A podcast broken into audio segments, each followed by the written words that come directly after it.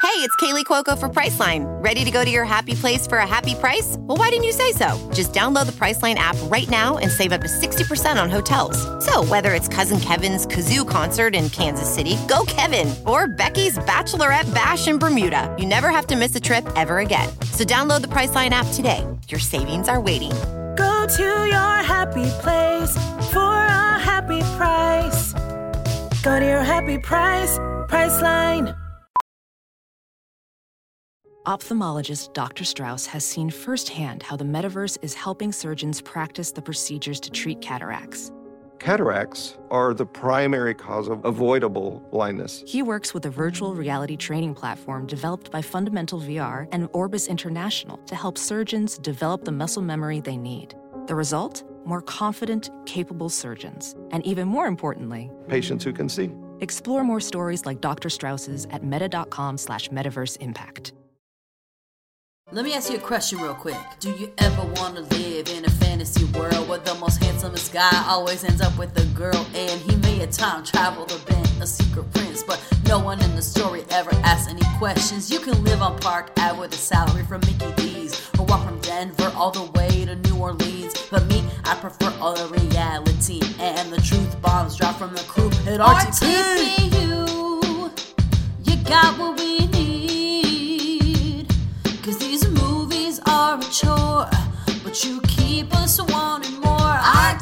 RTPU, you got what we need. Cause roasting is your technique. I'm gonna tune in every week. Hey, hey. Laters, baby. But not too much laters. Cause you got what I need.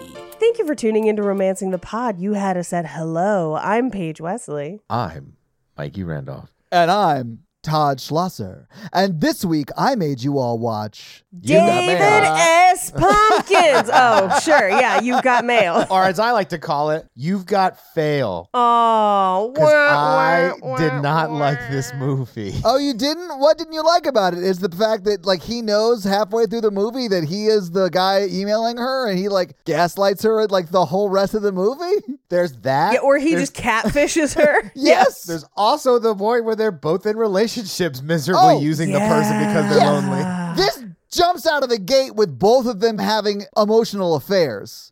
Absolutely, they're cheating on their partners. I'm just glad they weren't married. We were like almost to them like married. I was like, okay, at least they're just boyfriend girlfriend. I don't think it's much better. Like, does that make sense? Like, No, it's not much better. But if they had three kids together, each with their other spouse, it would be worse. Yeah, that would be worse. Frankly, out of the Meg Ryan, Tom Hanks vehicles that we have watched so far, Joe the versus the volcano is so far the top choice of best Meg Ryan. We have to watch Sleepless in Seattle, though. That's the one we're missing. That one is stellar, if I remember correctly, and I haven't seen it in a while, so I really hope it does. Well, we're not watching it next week because we have tradition to uphold. Hell yeah, Paige! Hell yeah. And then it's Christmas. And then we're all fucked. Because you know what happens to Mikey at Christmas? Or should I say, Christmas Mikey? It's November 1st. Christmas Mikey has arrived. Ho, ho, hose. there is a Christmas scene in this movie. I need my blanket. You also need to talk into the mic when you're yelling. I don't need to talk to the mic when I say I want my blanket. Mikey has left the chat and is running. I'm sorry. None of you can see how Mikey ran out of the room to get a blanket, but it was pretty great. I would call it a scamper, honestly. I'm not sure it was even a run. Hop, skip, and a hoppity scampers. Oh, I'm going to leave this in, and he's never going to know. He'll never know. He never listens to the podcast. What? I don't care. I don't care what you say. You know, my Christmas movie comes out November 17th. it's called Santa's Boot Camp and it's Santa's? on Lifetime. Boot Yes. camp Santa boot camp.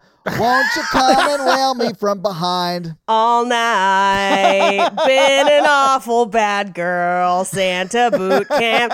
So hurry down my chimney tonight. Okay, yeah. Mikey, are you done watching the promo? yeah. There's not even a scene that I'm in in the promo. I'll tell you why, Mikey. You want to know why? People couldn't handle that kind of raw sexuality. Exactly. Here's why. Melissa Joan Hart won't talk about it on social media because she Uh, knows the truth. The real leading man was in the background the whole time. Yeah.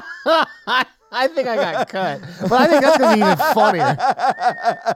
like if they cut you out of the movie, we know it's the truth though, Mikey, because they couldn't have you on screen and us empathize with whoever they got to play like the hero in the movie. Be like, who is this handsome devil in the back? Get him up front. Kick this other schlub to the back. Whatever closeted gay in a turtleneck they found to play the leading man in this movie. You know what you do, Hallmark. Rita Marino's in it. Or as you described her when you were texting us, some old lady. She's an Oscar winner. guys, guys, we have to get back on track. So have you guys ever seen You've Got Mail before? It was my first time today. Really? I mean, it might as well have been my first time seeing it because I don't think I've seen it since I was like a kid ass kid.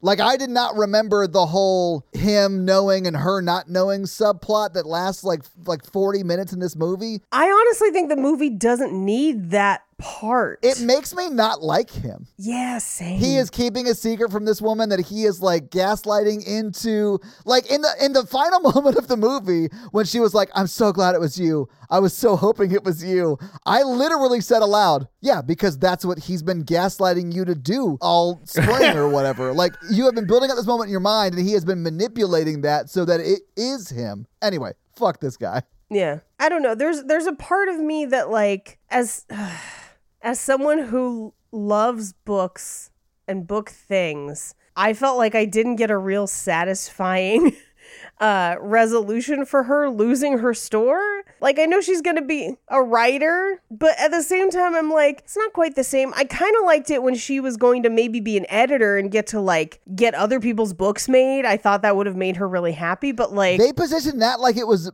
uh, beneath her job. And I'd be like, it's not. I think she would be awesome at I that. thought she like, would've been amazing like, at that. Why is She that w- scene like it's beneath her? Anyway, whatever. I don't I think they know. just wanted to go the artistic. Oh, she's writing the books route, you know, which is fine. I But guess There was a strawberry that lived in the ocean because they're children's books. Oh yeah, that is a children's children's books are wild. That was the other thing. I was like, a bookstore that only sells children's books. I know they exist, but I'm just like, like only like up to chapter books or just picture books. Like, what are we doing here? Unfortunately, Barnes and Noble is cheaper and like you know better selection than just children's books. Here, here's what I will say, and they briefly gloss over this like momentarily in the movie. Uh, is they talk about that there's a mystery bookstore called Sleuth Yeah. that they're trying to put out of business. So we actually had a mystery bookstore near UCLA is that just what you want us to believe? Ooh. and it was really cool. But I feel like those are the kinds of bookstores that kind of last, the ones that are like specific, because then they're going to carry stuff that Barnes and Noble doesn't have. Right. Like, if I go to Ripped Bodice versus the romance section at Barnes and Noble, I have so much more choices if that's what I want to Oh, read.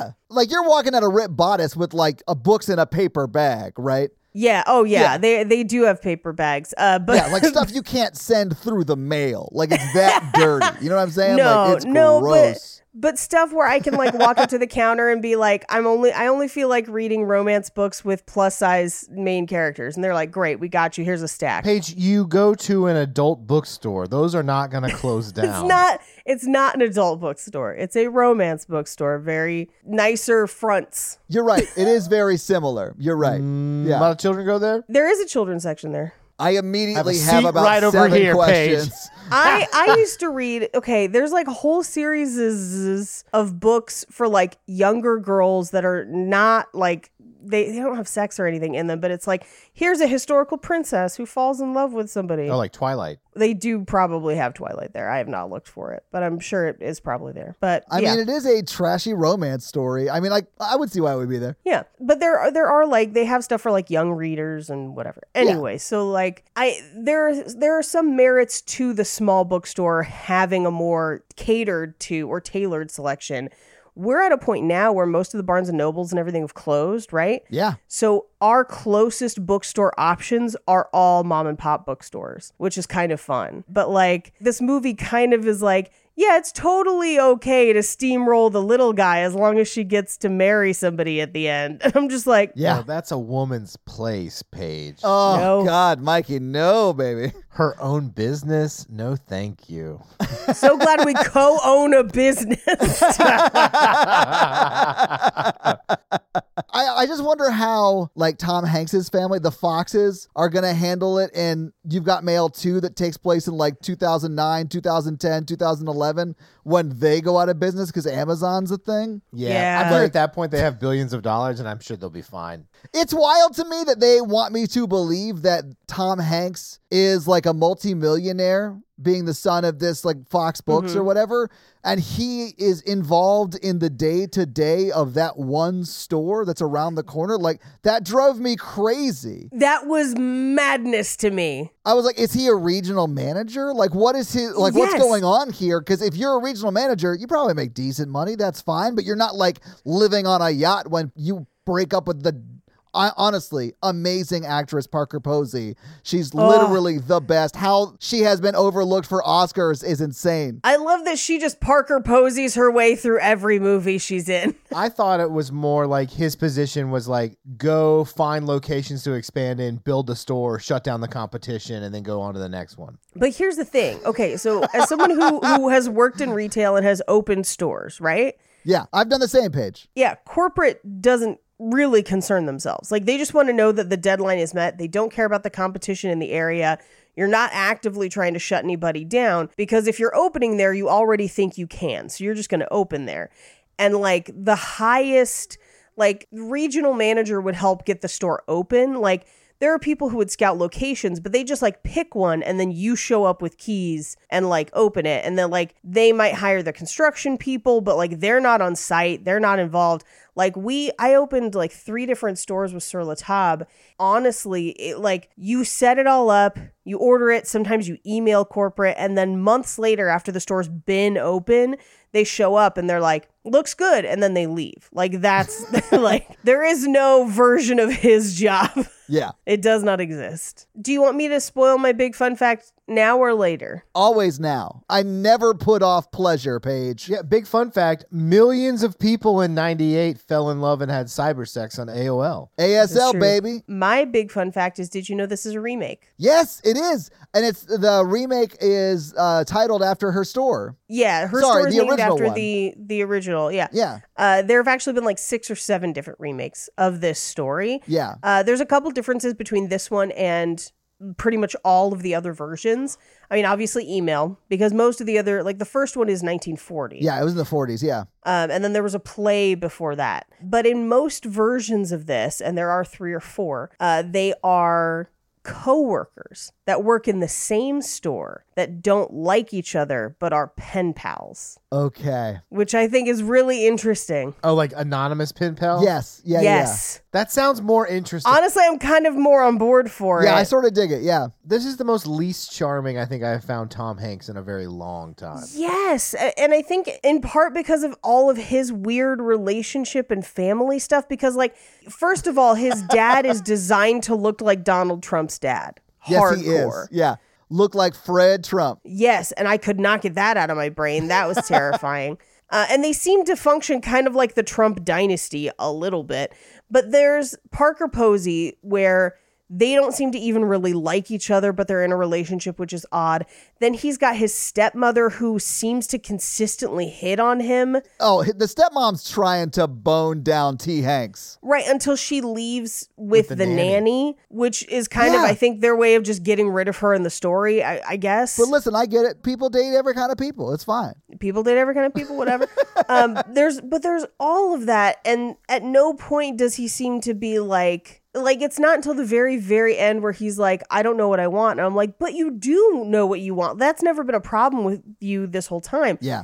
The problem is that like you commodify the relationships around you, like that you are treating your relationships like business, like, and we're not even going to address that in this movie, I guess. So Yeah. yeah, he is kind of unlikable, which is tough to do because he's David S. Pumpkins. I know. And he is so damn charming. At the end, I was like, oh, they're just going to like kiss. And she's like, I wished it was you. I would have been like, you're an asshole. You were expecting her to like put out more in public at the park? Like, what would what, what- what would you expect? I mean, what else are the bushes for? Listen, that's fine. I get it. If I was doing the beats of the story, I think about halfway through she finds out it's him, or they find out it's each other, and then they have to like re-fall in love or whatever. You know what I mean? Like I, I- I don't I, know. I Like, honestly think I would have liked that more. yeah, like he shuts her business down and then finds out it's her like that night, and then like and goes to her is house to devastated. apologize. Yeah. Yeah, yeah, yeah. Which at a certain point, I thought that's kind of what we were going to get. When he shows up at her house with flowers, I thought that's what was going to happen. he never apologizes. No, he doesn't. because he doesn't think he's wrong or anything. It's just,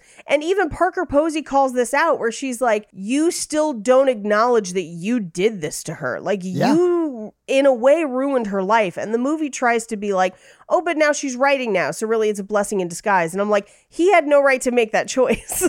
like, My house got burned down by Todd. I, I, I have a new hotel room. Isn't it great? and Todd's like arson is my business it's not personal but like yeah it's it's very strange that he never apologizes or anything Full disclosure before we move on, I do be liking fire though. I do be like So Fire is my business is a really cool serial arsonist catchphrase.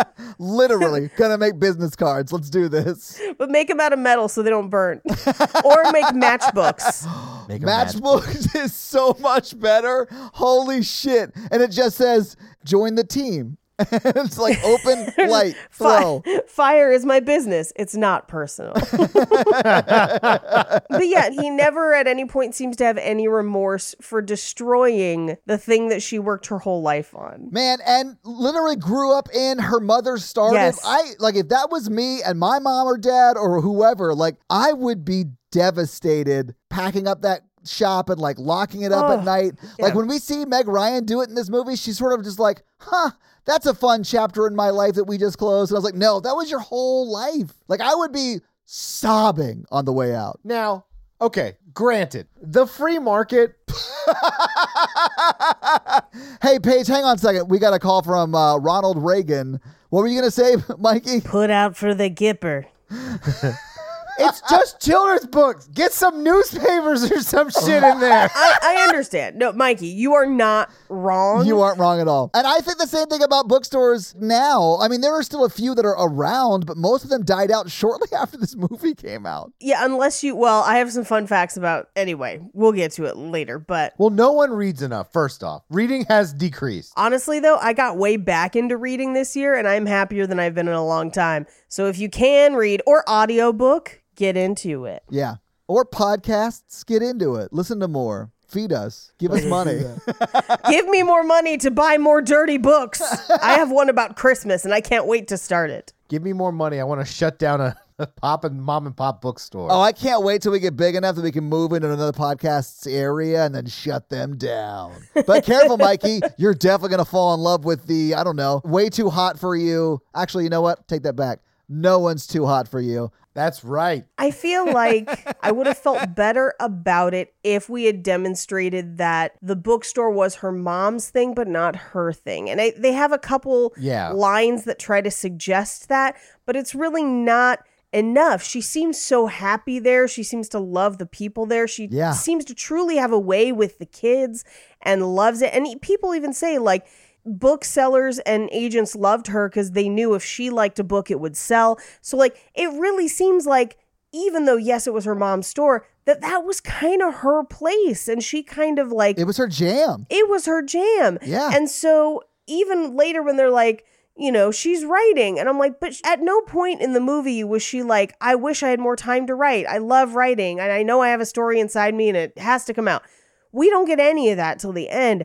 All we get is her seemingly putting so much love and care into this store that the movie casts aside and expects us to be like, well, at least she got Tom Hanks out of the deal. I know, right? I do think that one simple change, though, Paige, would have made me like this movie way more because Yeah. I can then at the end see it as like a listen, she always wanted to get out of this. Right. She always wanted to She was write. obligated. Mm-hmm. She felt exactly. She Yeah. felt obligated because her mother passed it on to her. Like there's a lot of people that are born into those situations that don't want to take on whatever it is Right. and go on and have their own life. And they should have the right to do that. And that would have given us the foreshadowing that she wanted that. But we don't get any of that. So I just feel bad for her. And I think Tom Hanks is sort of an asshole for like always showing up and like forcing himself on her in weird situations. No, no, no, no, no, no, no. It's worse than that. Here's the scene that made me hate this movie. Okay. After she loses the business, she goes to his store, Yes. to the kids section. Yes.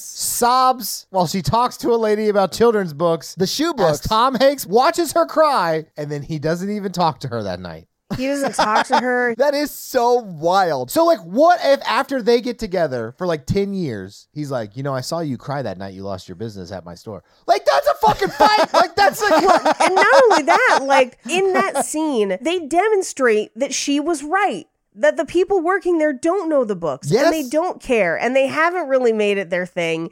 And she did and cared and loved it. And the fact that it's like we see that she cared so much about all of that. And then the movie's just like, well, it's gone now. Yeah, It's like- literally the night it's gone now. She goes and it gets shoved in her face. Like I don't know, Yeah. it's so. And then and then I didn't, I didn't even think about the fact that he doesn't go over there and like comfort her because like even as like not even like friends, but like someone you know, like y- he has the context to know why she's sad. Not even like, here's a coffee. I know your day was rough. Exactly. Like he has the context to know that she is sad. And Yeah. any decent person would want to be like, "Hey, is there anything we can do for you while you're here? Do you want a book? Right. Like we can give you one for Do you want a free." job? Like, Like- yeah, Yeah. Absolutely. Do you want to like run the kids department cuz you're so badass at it? I mean, I honestly think that is beneath her, but yeah, whatever. yeah. I'm so glad you guys hated this movie because I we didn't really talk about it outside of this. Oh, I can usually tell we don't like it when we don't talk at all about it. Like normally we have the like the whole, "Oh my god," and then like, "Don't talk about it. Save it for the podcast text." I'm kind of dreading going scene by scene because the middle like really slogged for me, and I was Oh. like, in my notes, I just kind of noted that they had conversations because a lot of those conversations don't go anywhere and don't give us a ton of information. No, not at all. I mean, uh, and a lot of the conversations that we get from the emails, like the voiceovers. That's what I mean. Oh, okay. Yeah. Yeah. a lot of that just sounds like it's like a young Jerry Seinfeld working on a tight five. The, the thing where they're like, no specific information, and I'm like, well, that drastically limits what I can talk to people about. But I do, I did love the momentary track we took where maybe he was a serial killer. I was like, now that's a movie I'm into. I mean, honestly, if it turns out he's not a serial killer, that's cool. Because you know what he didn't do? Shut down her business page. right? what I like is this generation automatically thought everyone on the internet was a serial killer, but yet still believes the election was stolen. He means that like you shouldn't believe anything on the internet unless the unless it was right. stolen. My parents Yeah. told me repeatedly, don't believe anything on the internet or anyone you meet. Right? And then that those same people are fucking up the world by believing everything they read on the internet. Yeah. I mean, I have nothing to add to that. That is just a fact. And also, why are they so into minions? Well, because that's how they view us, Paige. minions. I'm the one with the one eye. My one-eyed minion is. Oh, I didn't realize you had a minion because I'm definitely rocking a minion. Why is it yellow? Look, I've already started people fighting about tomato soup on Twitter. People fight about tomato soup. It's not like it had an affair with Harry Styles. We don't know that, Paige. yeah, we don't know that. I would also love to be like, why are they fighting over him? But like, I've seen Harry Styles, and I'm like, no, I get it. okay, I tweeted out, "How do you like your tomato soup?" And three, three people have been like, "I don't like tomato soup." That's the only answer. No, no No, additional there's like info. other answers in there, but I'm just like, No, but I mean, like when they tweet, I don't like tomato soup. No other information. Just like I am shouting an opinion, even though it is irrelevant. I'm reading some. Someone says, I don't. Someone says, well, what was the other one? I do not eat tomato soup. He responded like he was about to start being Dr. Seuss.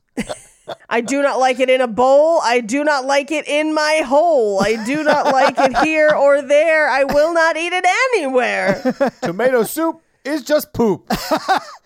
That is Mikey's campaign slogan. All right. Anyway. We got to move on. Maybe we should just get into a scene by scene. yeah, I feel like this episode's gonna be real weird, and I'm here for it. I am just like Thomas S. Pumpkins. I'm here for it. You mean David S. Pumpkins? I did it again. Like, Thomas Thomas, Thomas S. S. Pumpkins was who my is he? father. Hear of it is what you said. Well, let's just jump through it so we can go through it scene by scene. Cool. We open on credits that at first look like bad Tron. Like super bad Tron. Like Tron looked Yes. better. Like the first one Yeah, looked better than this. Did you guys have AOL accounts? I did. I had an AOL account as well. Yeah. Uh, my uh, Xbox name is still. It's my AOL name still. What is your Xbox name, Mikey? Uh uh Nope. What's your credit card, Todd? yeah, what's your, what's your fucking credit card, Todd? I'd have to be an idiot to give my credit card out in the public forum. Who would ever do that? Me. I did that. You did that. Also, my Xbox handles the skins. Get at me, nerds. I ain't The scared. skins? yeah. what? My Xbox is circumcised. Oh, because drums. Yep. Okay. Yeah.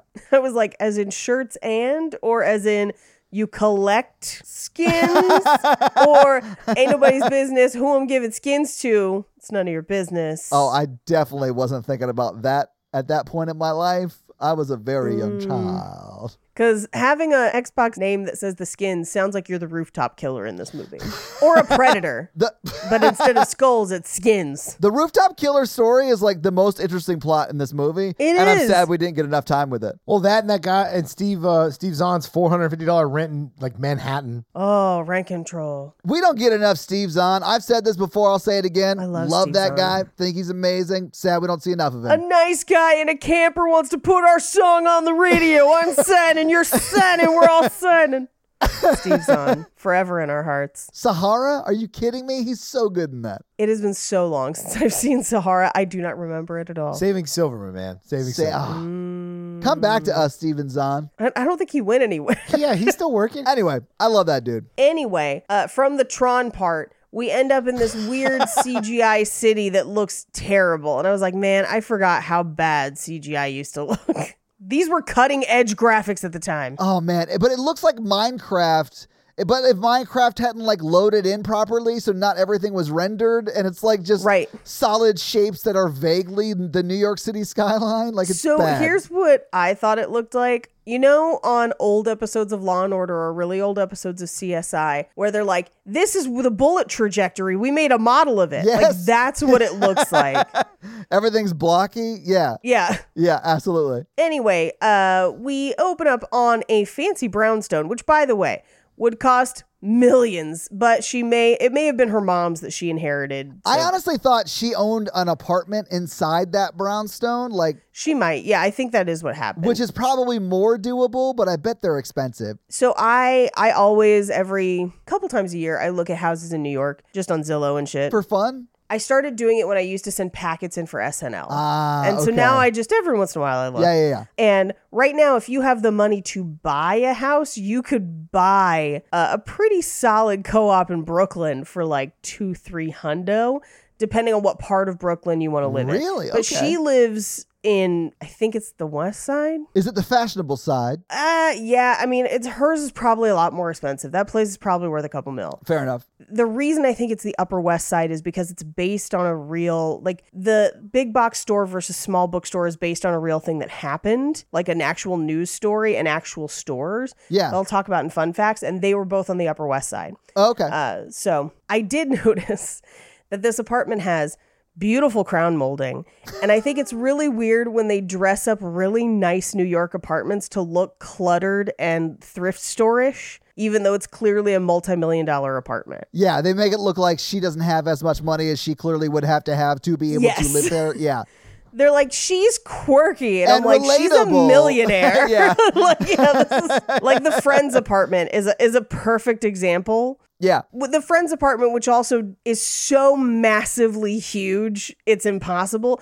Or the Seinfeld apartment that's physically impossible. It could not exist Yeah. based on the layout of the hallway versus the actual whatever. Yeah. So, like, but I, I love it when they try to make those look quirky and lived in when they are millions and millions of dollars. Yeah. So we open on Greg Kinnear, her, we will find out boyfriend, but at the time they don't tell us, and it appears like he lives there and they are married. I thought they were married for the first ten minutes, and I was like, these people are terrible. Same. I saw this once when I was a kid, haven't seen it since then. I fully thought they were married. yeah. My dad had an online affair in AOL when I was ten. Oh God, Mikey, do we need to talk about it? Should we dig into it? How do you feel about that? I would just pick up the phone, disconnect the internet.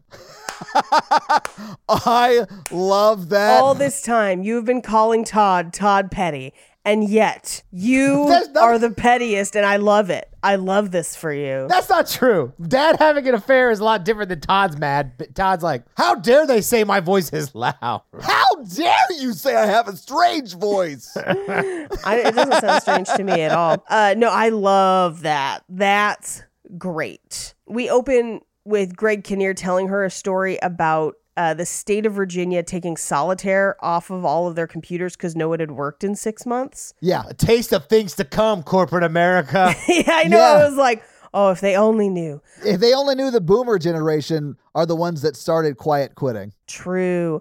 Well, I looked it up uh, to see if this was real. And I can report to you that actually in December of 1994, Governor George Allen of Virginia did order that all video games, specifically Minesweeper, Hearts, and Solitaire, Okay. be removed from all state computers because there was a concern that state employees were playing these during office hours and wasting taxpayer dollars. However, they never got any proof that that was actually happening. But Yeah, of course not. would never.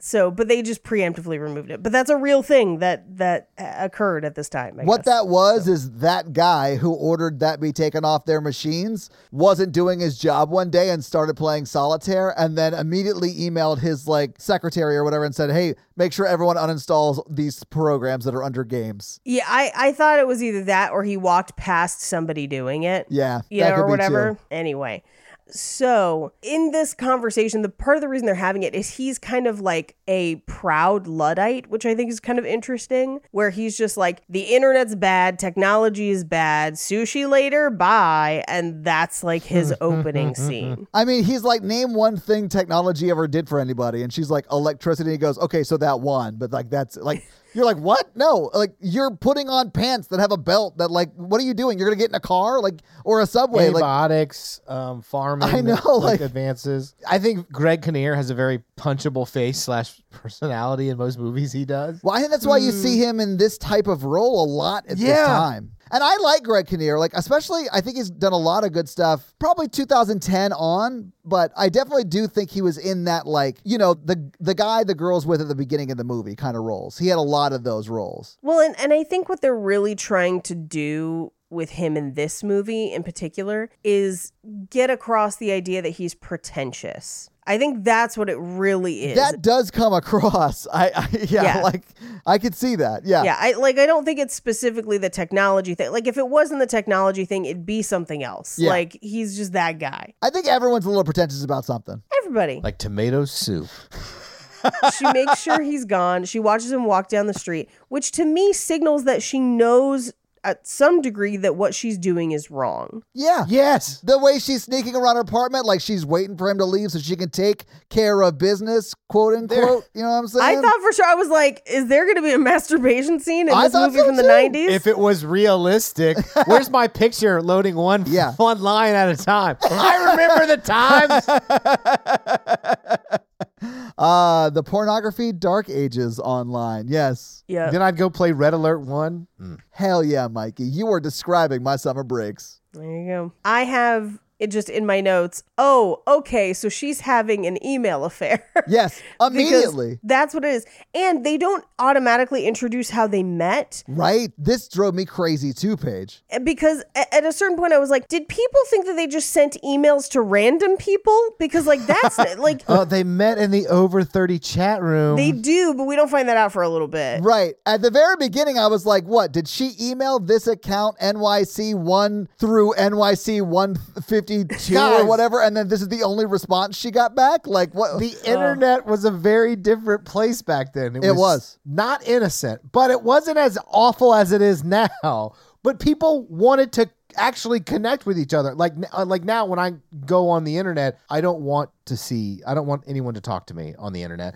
Uh, but Is that why you ask questions? The things that usually have He answers? literally like tweeted out, "How do you like your tomato soup?" yeah, like you definitely want people to talk to you online. I Yeah. would say it's very clear. Nah. And if you don't want people to talk to you, then you're doing the wrong thing. I I'm know, just right? saying, you'd go into your little chat room and be like, at the time I was a teenager, I'd be like, hello, teens. Or like, what up? ASL. And then they would do it. They would have the scrolling thing that would happen. And you guys would talk shit about whatever was happening. Yeah. And then you would e- IM and then email and then and then a guy would show up at your house with a bunch of wine coolers.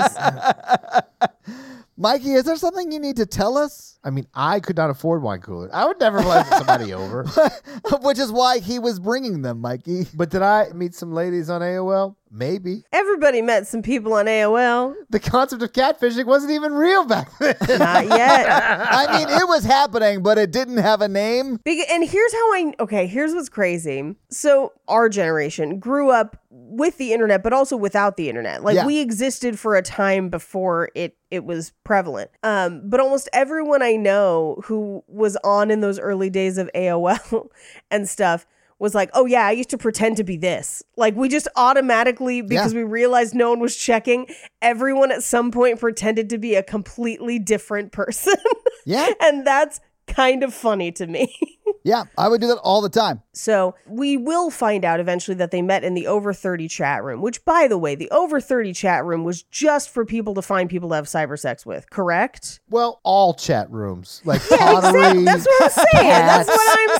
saying. That doesn't necessarily make you wrong, Paige. No, It's just Thank saying you. it was bigger than that. like all of them were for it, but definitely the, the Mm-hmm. age bracket. ones. Definitely the age bracket ones. Anyway, we cut to Tom Hanks's house where we meet Parker Posey, his girlfriend, although we don't know girlfriend at the time, who is, I believe, I think she owns a publishing house or a literary agency. yeah. One of the two. Yeah, she's talking about like haggling with an agent over an advance for a book. So that's what made me think she owns or was like the head of a publishing house. I think so, because it's Eden Books. And so yeah, I think Oh, she's okay, that would make sense. Yeah. I think she owns a publishing publishing house. Which, okay, I liked for two reasons. I love Parker Posey, but she is unbridled chaos in pretty much every movie she's in, wh- hence my love of her as a character actress. Of course. Um, but I like that in order for her to have attained that sort of status, she would have to be a bright, gifted, talented individual, right? I think she is. Yeah. Like I don't think there's anything that suggests that she's not. Exactly. I think she is maybe in this movie a little vapid, or like that's the way her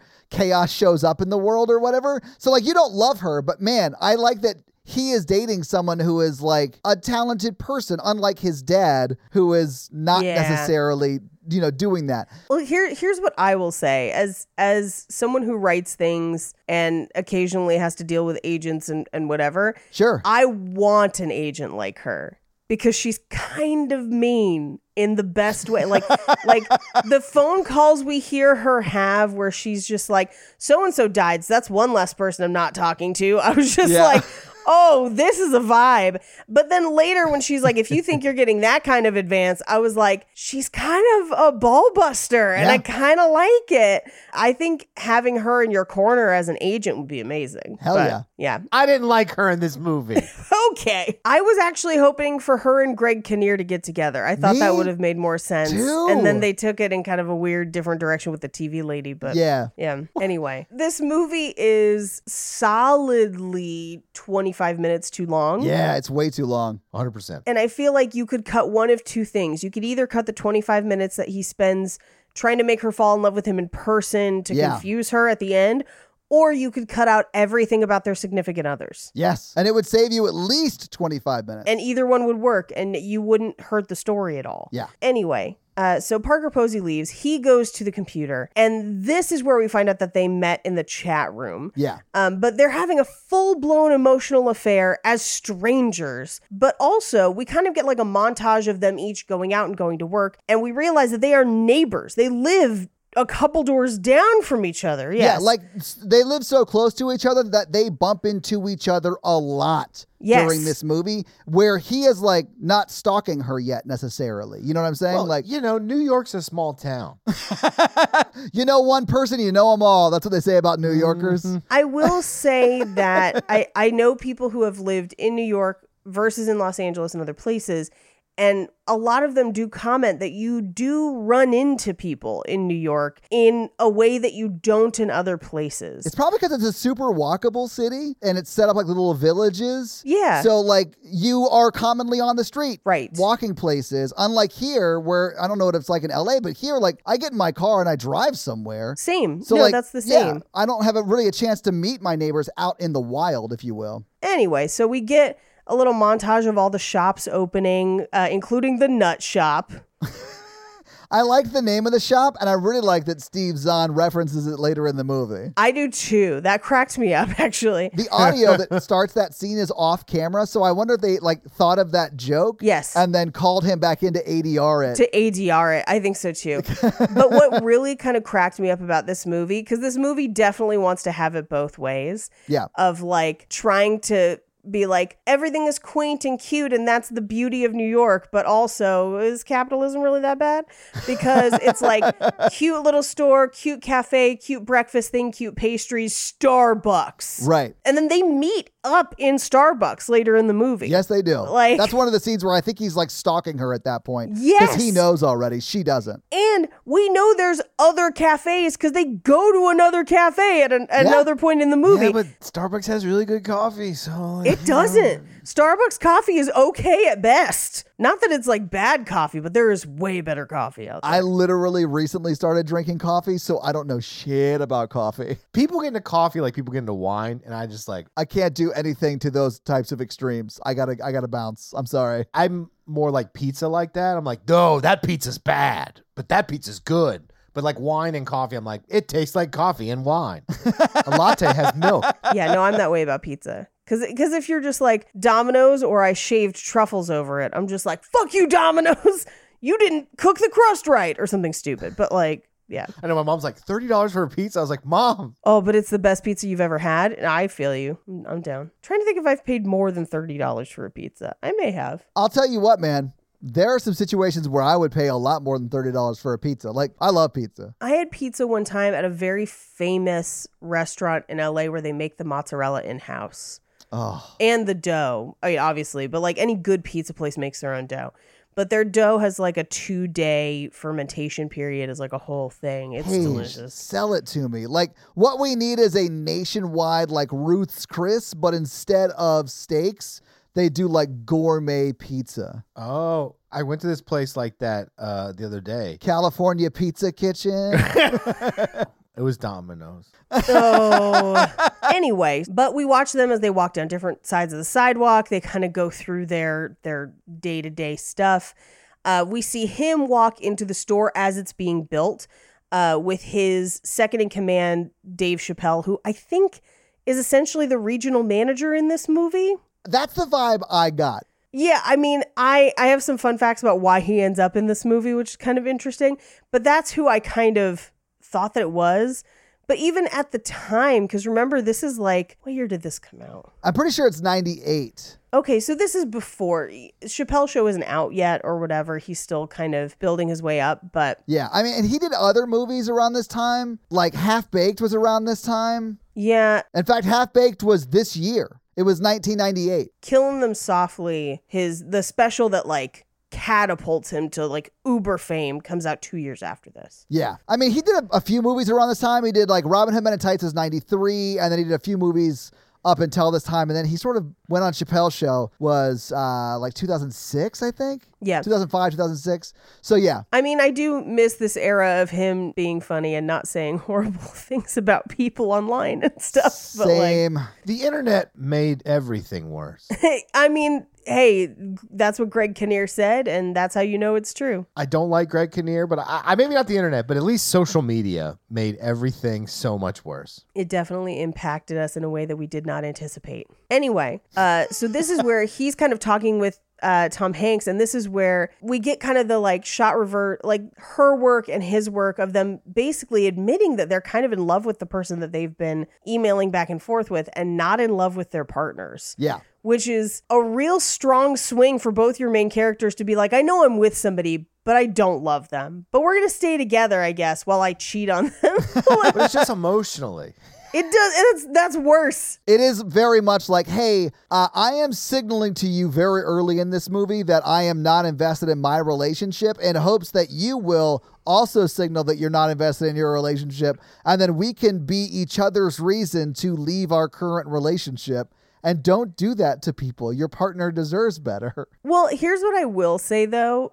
Yes, that is all bad. I agree with you 100%. Uh-huh. But I also love when she and Greg Kinnear break up later in this Me movie. It's too. the most adult breakup I've ever seen, and I respect the hell out of it. It's so great. Yeah, absolutely. It's only an adult breakup because she's like, if she would have been like, I'm having an emotional affair with someone online, I don't think it would have been that great of a breakup. yeah, I because she doesn't tell him, but I also think it doesn't matter because he wants out anyway. Same. Does that make sense? yeah. Anyway, uh, this is where we kind of get a view of her store, the shop around the corner, and find out that it is literally like a children's bookstore, but it, it looks kind of magical in the way that small bookstores are. Like, there is a vibe to a, a small mom and pop bookstore that I love. Yeah, it's and really this does cute. capture that very, very well. It does, absolutely. And I do love that they're like, it's magical, but then you also hear the guys cussing each other out in the streets and because it's like New York and it's cabbies yelling at each other and stuff right outside. Hey, it's me, New York guy.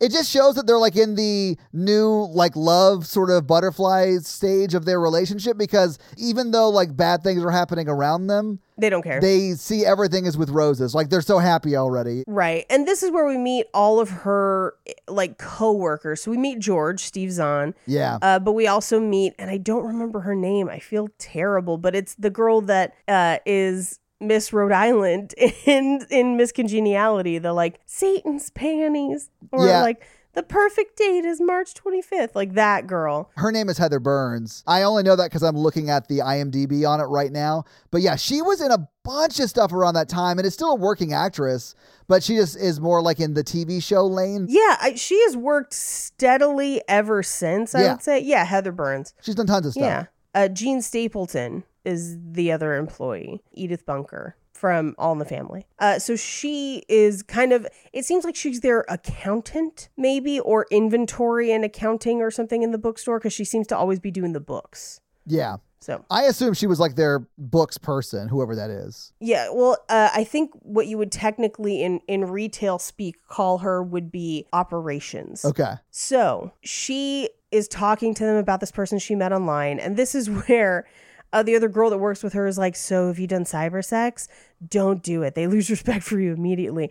But then we also reveal that like Birdie, Gene Stapleton's character, is like, "Oh, I've had cyber sex, all kinds of stuff. Like just like I do it all. I'm an old woman, and I don't care what people think about me. And it's wonderful to be old and free." Yeah, but she is very sex positive for an old woman in the 90s. Love it. Yeah. well, cyber sex positive. Well, sure, yeah. And that's all like I guess verbal based. You don't really have to back anything up, if you know what I'm saying, ladies. So like no, you just need your Norton antivirus.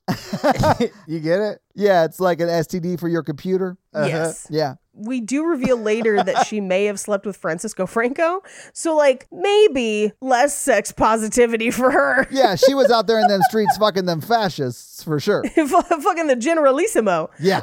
Anyway, we cut over to Tom Hanks, who shows up at his dad's office. And he's basically like, eh, the neighborhood might be worried about us because it's a lot of mom and pop places. We're going to put them out of business. But what can you do? We're book assholes. And then uh, Fred Trump is like, yeah, well, I'm thinking of getting married again because my kid's four. So we might as well, you know, like make it official. And then the grandfather's like, oh, I, you know, I, I think I went on a date with one, the lady that owned one of those children's bookstores Yeah. but I think her daughter owns it now. We will find out that it is Meg Ryan's store, and her mom was the person he maybe went on a date with. But they definitely boned, right? Like he remembers her from like 40 years earlier. Todd, Yes, what I am getting at is Tom Hanks is marrying his aunt aunt, in this yes, movie.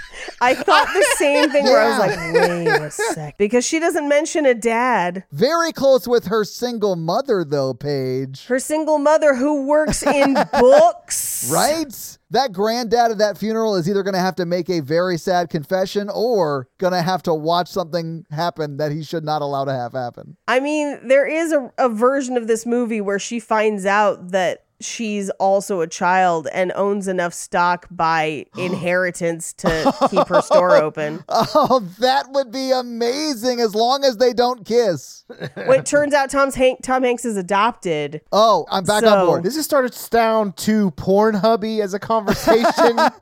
anyway, so we get, you know, Tom Hanks kind of writing about this whole situation with the family. She's writing about her stuff at the bookstore. And they're kind of like having this conversation without realizing that they are kind of interconnected in each other's worlds because she walks outside and notices the new bookstore. Yeah. And she's like, well, they're impersonal. We have service, we have books they don't have. This is going to be the book district. It's going to be great. And we cut to her kind of like continuing this conversation with multiple people. Like she's Kinda trying, to, convince, herself. Yeah, absolutely, Yeah. Paige. Yeah, yeah, yeah, yeah, yeah. And I honestly do really feel bad for her because she is like the owner of that business and she employs three people, right? Which is probably why she had to close down. I know that store is smaller than my bedroom and she's got four person coverage. Like I used to run a store four to five times bigger than that with just me and one other person. Like it's madness. madness. She's a terrible manager. So maybe this was on her. Like she has someone running the books while she is at the store every day. Every day. And also two people at the front. I mean, like, what? What you never see is their hours of downtime in the day. No, that's Where all no you one- see in this movie. Here's the thing. That's the best part of retail is the downtime. Like it's bad from a business standpoint, but as far as bonding with your coworkers, that's when the real shenanigans happen. Is when there's nobody in the store. Yeah, and you were like worked in a store where like there were knives ready to be fenced with. Yeah, yeah, yeah. But also a store that had like ice cream machines and pumpkin bread and everything where like they they would send us boxes of stuff that they're like you need to demo this so customers could taste it in store. But if there's no customers in store, you still have to get through it. It goes bad. So like every once in a while someone would just be like, "I'm making funfetti today." And you're just like, "Great. we get cupcakes." That sounds like an awesome perk. It was pretty cool. I mean, like the rest of the job Sucks. Yeah, retail's hard. But think about, you know, if you need, you have four people in your children's bookstore that's like, you know, 100 square feet big.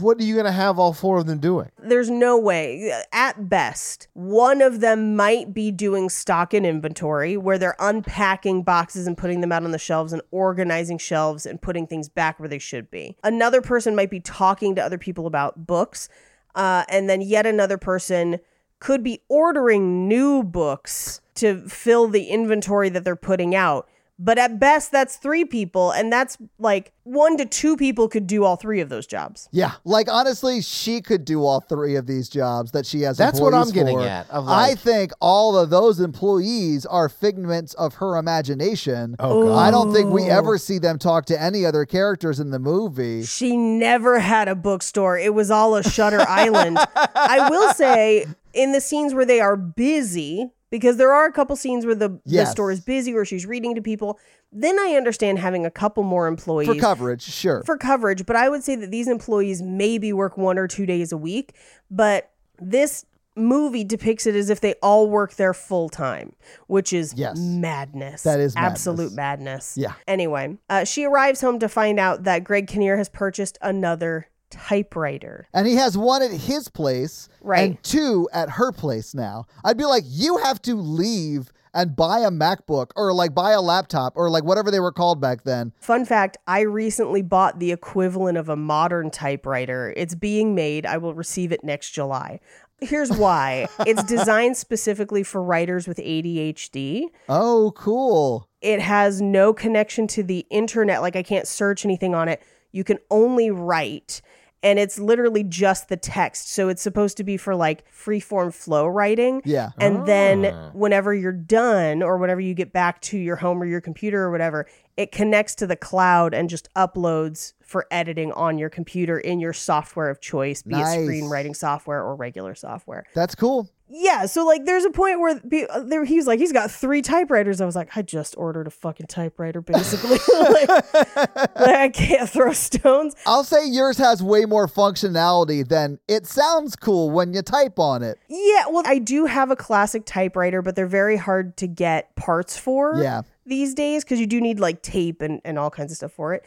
Uh, and it's paper. like, that's my thing, is I'm like, I understand the allure of writing on a typewriter because it is distraction free, but then it's paper. And what am I going to do with it? Just retype it into my computer? Yeah, that is what you're going to do. Yeah, so at least this thing just like ports it from one to the other. So, Yeah, it's a better version of what he's doing now, but it's also Right. this movie's 25 almost years ago. So like technology's gotten way better. anyway, so he and he's doing it because of the sound, it's ridiculous, but he leaves. And she, this is the one place where she's kind of like, sometimes I wonder if I like my life or if like I haven't been brave and I don't know if I like my life, but it doesn't really examine it much.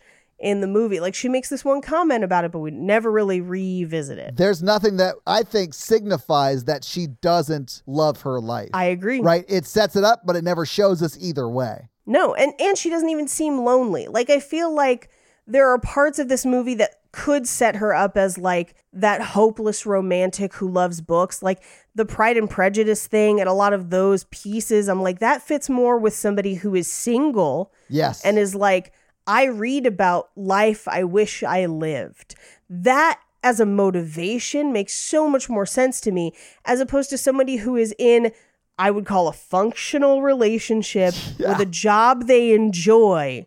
What where is the motivation for it to be anything different? yeah. Anyway, so we cut to Tom Hanks who's taking his aunt and his uncle, No, his brother. His brother and his aunt. brother and his aunt. Because honestly, his granddad and his dad are sort of not great dudes, in my opinion. Like, Yeah. his granddad and his dad are dating women around the same age, and that age is around Tom Hanks's age, which I would put at Yeah. like early ish 30s is what he's Yeah. Mm-hmm. playing in the movie. So, like, not age appropriate women, right? Which again is just extra weirdness sprinkled on top of this movie. Yes, it's a whole 15 minutes of runtime for no reason. Exactly. it does serve to have kids around him that he can take to the store Yes. that are not his children. So I understand that piece of it where there it allows him to have this experience without being encumbered. But I also think He could have just had a niece and nephew. Yeah. he could have just had a niece and nephew, or he could have had. Uh, it could not be a children's bookstore. It could just be a generic small bookstore, Yeah. and that removes the needs for children.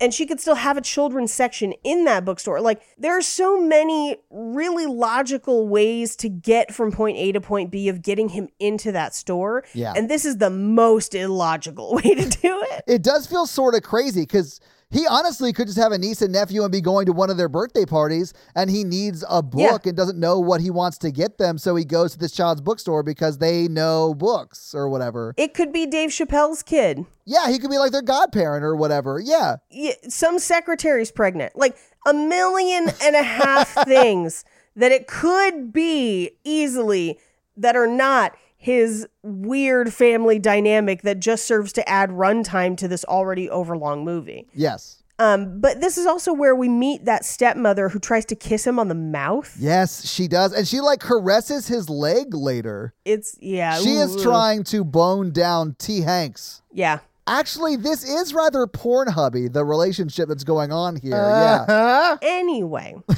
we get like a little montage of him with the kids, and they walk past the store where there's uh like a story time.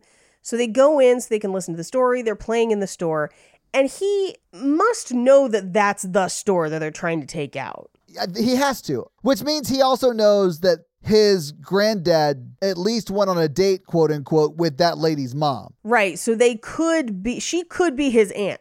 she i think you'll find is his aunt paige Yes. Man, wouldn't that be a strange thing to have happen? Like they're celebrating their 15th wedding anniversary and they get each other 23 and me. Oh, this is why you shouldn't do 23 and me. They realize that they've been incestuously married for quite a long time. and they can't murder anybody. What a bummer. Bummer. About the murder or, or having sex with your aunt? I mean, I don't want to have sex with any of my aunts or uncles. That would Same. be very upsetting. Hey guys, which relative would you sleep? No, I'm kidding. Don't answer that. Welcome back to Which Blood Relative Would You Fuck? this is the worst game show. You gotta go with cousin. I mean, you got you gotta, but I don't even want to. I don't even wanna. I mean, like that's the only way to go. I immediately demand we stop talking about which cousins we would or would not fuck and just admit to ourselves that family Targaryen would win the come on down and fuck your sibling Yeah, yeah, yeah, game yeah, show. yeah, yeah, and yeah. we'll just move on. We'll just move on with that. We'll move on. So he seems kind of like bemused and kind of captivated by the store and kind of the like magic of the store. And he seems to really like her initially on on first meeting her, which Wow. is why he avoids saying who he is. Well, yeah, it's Meg Ryan. Who wouldn't like her?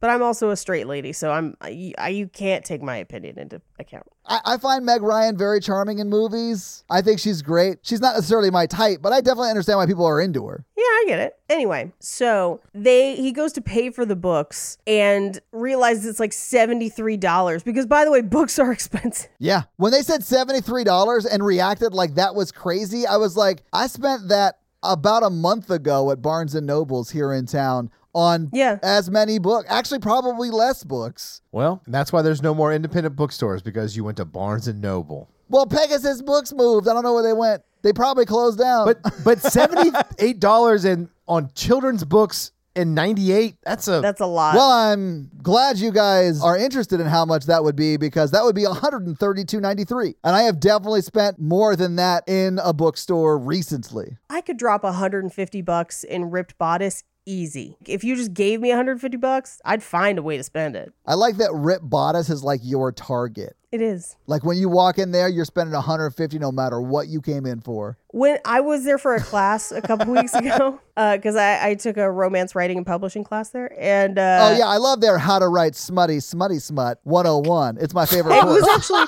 super informative. Highly recommend if you're in the area. Um, scene opens. they they went well. They went over a lot more of the publishing industry around romance, which was really interesting. Oh cool. Yeah. But on my way out, I was like, you can buy one book today, Paige. One book. You rewarded yourself for s- sitting through a class you signed up for. and paid for. Yeah, leave with one. Uh, so anyway, he he leaves and he takes the kids with him. But it seems like they had kind of a fun interaction or whatever. Yeah. I mean, there was very flirty back and forth. Like, th- there was clearly a spark that I think they both would like to have pursued. Yeah, But he does very much hide the fact that he is Joe Fox of Fox Yes. Books. And I, I really do like the little kid planning the F O X thing and that Mm-hmm. Yep. Mm-hmm. and the way that plays out through the course of the movie. I sort of like that. And that's established in this scene. But yeah. we cut to the grand opening, and it is effectively a Barnes and Noble, is what it is. Yeah. um, and that's because it was based this this inter- whole interaction between bookstores is based on a real life thing that happened to a real life Barnes and Nobles, and we will talk. About it Really later. awesome. Okay. Yeah. So we cut back to her store, uh, and it's clearly a few weeks later. But we find out that she's made twelve hundred dollars less than last year already, and they've only been open for a couple weeks. Yeah. And so at this point, everyone's like, "Are we gonna close?" Like everyone's kind of upset. But this is where Steve Zahn says, "This place is a tomb. I'm going to the nut shop where it's fun." and then leaves, doesn't say goodbye. Meg Ryan carries on the scene by like, she's like, Steve's on, or whatever his character name is, and like George. walks towards the door. Yeah, George. And then walks towards the door and sees that author who was set up in Right. this scene who comes in and is like, Oh, are you guys closing down? I think you guys might be closing down. And it's like very concerned about the store.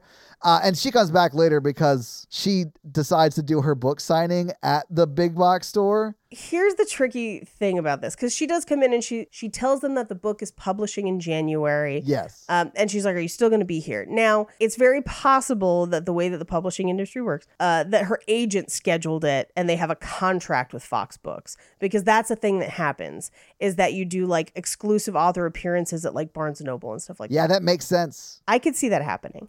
Uh, I could see it not being her fault. I wonder if she was so concerned with them being open in January or not because she didn't want to have to tell her that she had to do the book signing at the other place. Yeah. Yeah. Or she just chose to do it at the other place because Yeah. she thought it would be more profitable. It doesn't matter. It's it's just a bummer that they don't get that press. Yes. Yeah. So anyway, we cut to she and Greg Kinnear are at a party, and it turns out that Tom Hanks and Parker Posey are at the same party.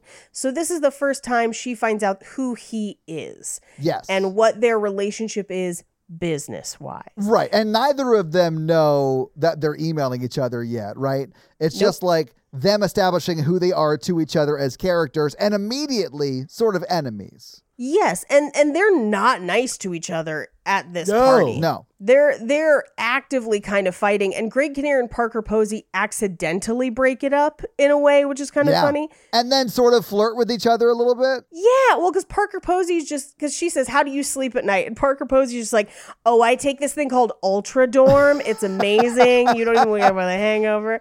And she and Greg Kinnear clearly have a connection, which is why I was like, "Oh, are they going to get together? Because that'd be great." I would be here for that. Yeah. But no. Anyway, so we cut to later that night after the party. She and Tom Hanks are going to bed, and Parker Posey's just like, he was so cool. I uh, like, I can't believe it. I thought he would be mean, and he like turns off the lights and is like, you know what? Honestly, I'm not sleepy. I'm gonna, I'm gonna stay up for a bit, honey. And she's already snoring. Like Yeah, it was she's, just like, Z'd seconds out. Yeah, later. she takes that medicine. Ultra dorm. Yeah, it really kicks in fast though cuz she took it to out like so so, so swift. immediately. Yeah. Yeah, back then it's, it was probably something like probably illegal now. Yeah, yeah, yeah. So we cut to them talking over email, where this is where she's like, I feel like I never know what to say in the moment. And he's like, I do, but I feel bad about it. Yeah. Like I'm the worst version of myself, this whole thing. Um, and we get a montage of them seeing each other around town and avoiding each other. Yeah. Well, she's avoiding him it seems. Right. Until we cut to they're in a I I mean, I guess it w- would be a deli or a grocery store. I think it's a very small corner grocery store in New York is what it looked like to me. where she was in the cash line, didn't have cash, so he like talks him into taking her credit card and pays for her groceries or whatever. Wh- Which it, it they play it like a he's so charming, but I thought he was kind of a dick to the cashier. He was sort of a he dick. was a yeah. super dick to a cash to the cashier. And also, I side with all the people in line. Yeah. Honestly, there's signs above them that say cash only. Like, if this is her corner store, like, I, I can understand being absent minded, but it, once you realize that you're in the wrong place, get in the right line. Yeah. Come yeah, on. you have to. Yeah. I mean, they do play it like she didn't realize it until Rose is the character's name. The cashier says it's a cash only line. Like, that's the first time she saw it. Yeah. Yeah, I'd be so annoyed. But also, like, I don't ever carry cash on me because it's 2022 and, like, what are we Well, doing? But, yeah, like, in- back in then it was 1998, different. Yeah. It was very different. Yeah. So we cut to their respective Thanksgivings. On in his, he's listening to Annabelle sing songs from Annie with a music teacher that they probably paid a lot of money for, while his stepmother is trying to like feel up that sweet, sweet leg, those Hanks gams. Tanks for the feel up. I do think that Mm. this is where the stepmother starts her relationship with the the nanny. Yeah. Because I don't know if you noticed, but Tom Hanks gets out of sitting next to his stepmother Yes. by calling the nanny over to sit down because she was standing up. So he was like, Do you want to Right. come sit down? And she sits down. And I think the stepmom was just gonna be handsy with whoever was next to her. Whoever was there. Yeah. So we cut to Meg Ryan's Thanksgiving with all her friends, where they're singing a song where I think the goal is for everyone to sing the different parts of the orchestra. And then when you sing in the round, it all works together. Yeah. But that's an incredibly different, difficult thing to do with people who, A, don't read music, and B don't have good pitch. Well, like Greg Kinnear, like Greg Kinnear. Can't yeah, you sing can't for just shit. break that out at a party and expect people to be like, "I've got it." Like, or podcast. You just stay silent and wait for that moment to pass. right? when people start singing randomly for no reason. Yeah. Uh huh. If I ever asked Mikey to start another podcast with me, I guarantee you in his contract would be no singing. Too bad. Non negotiable.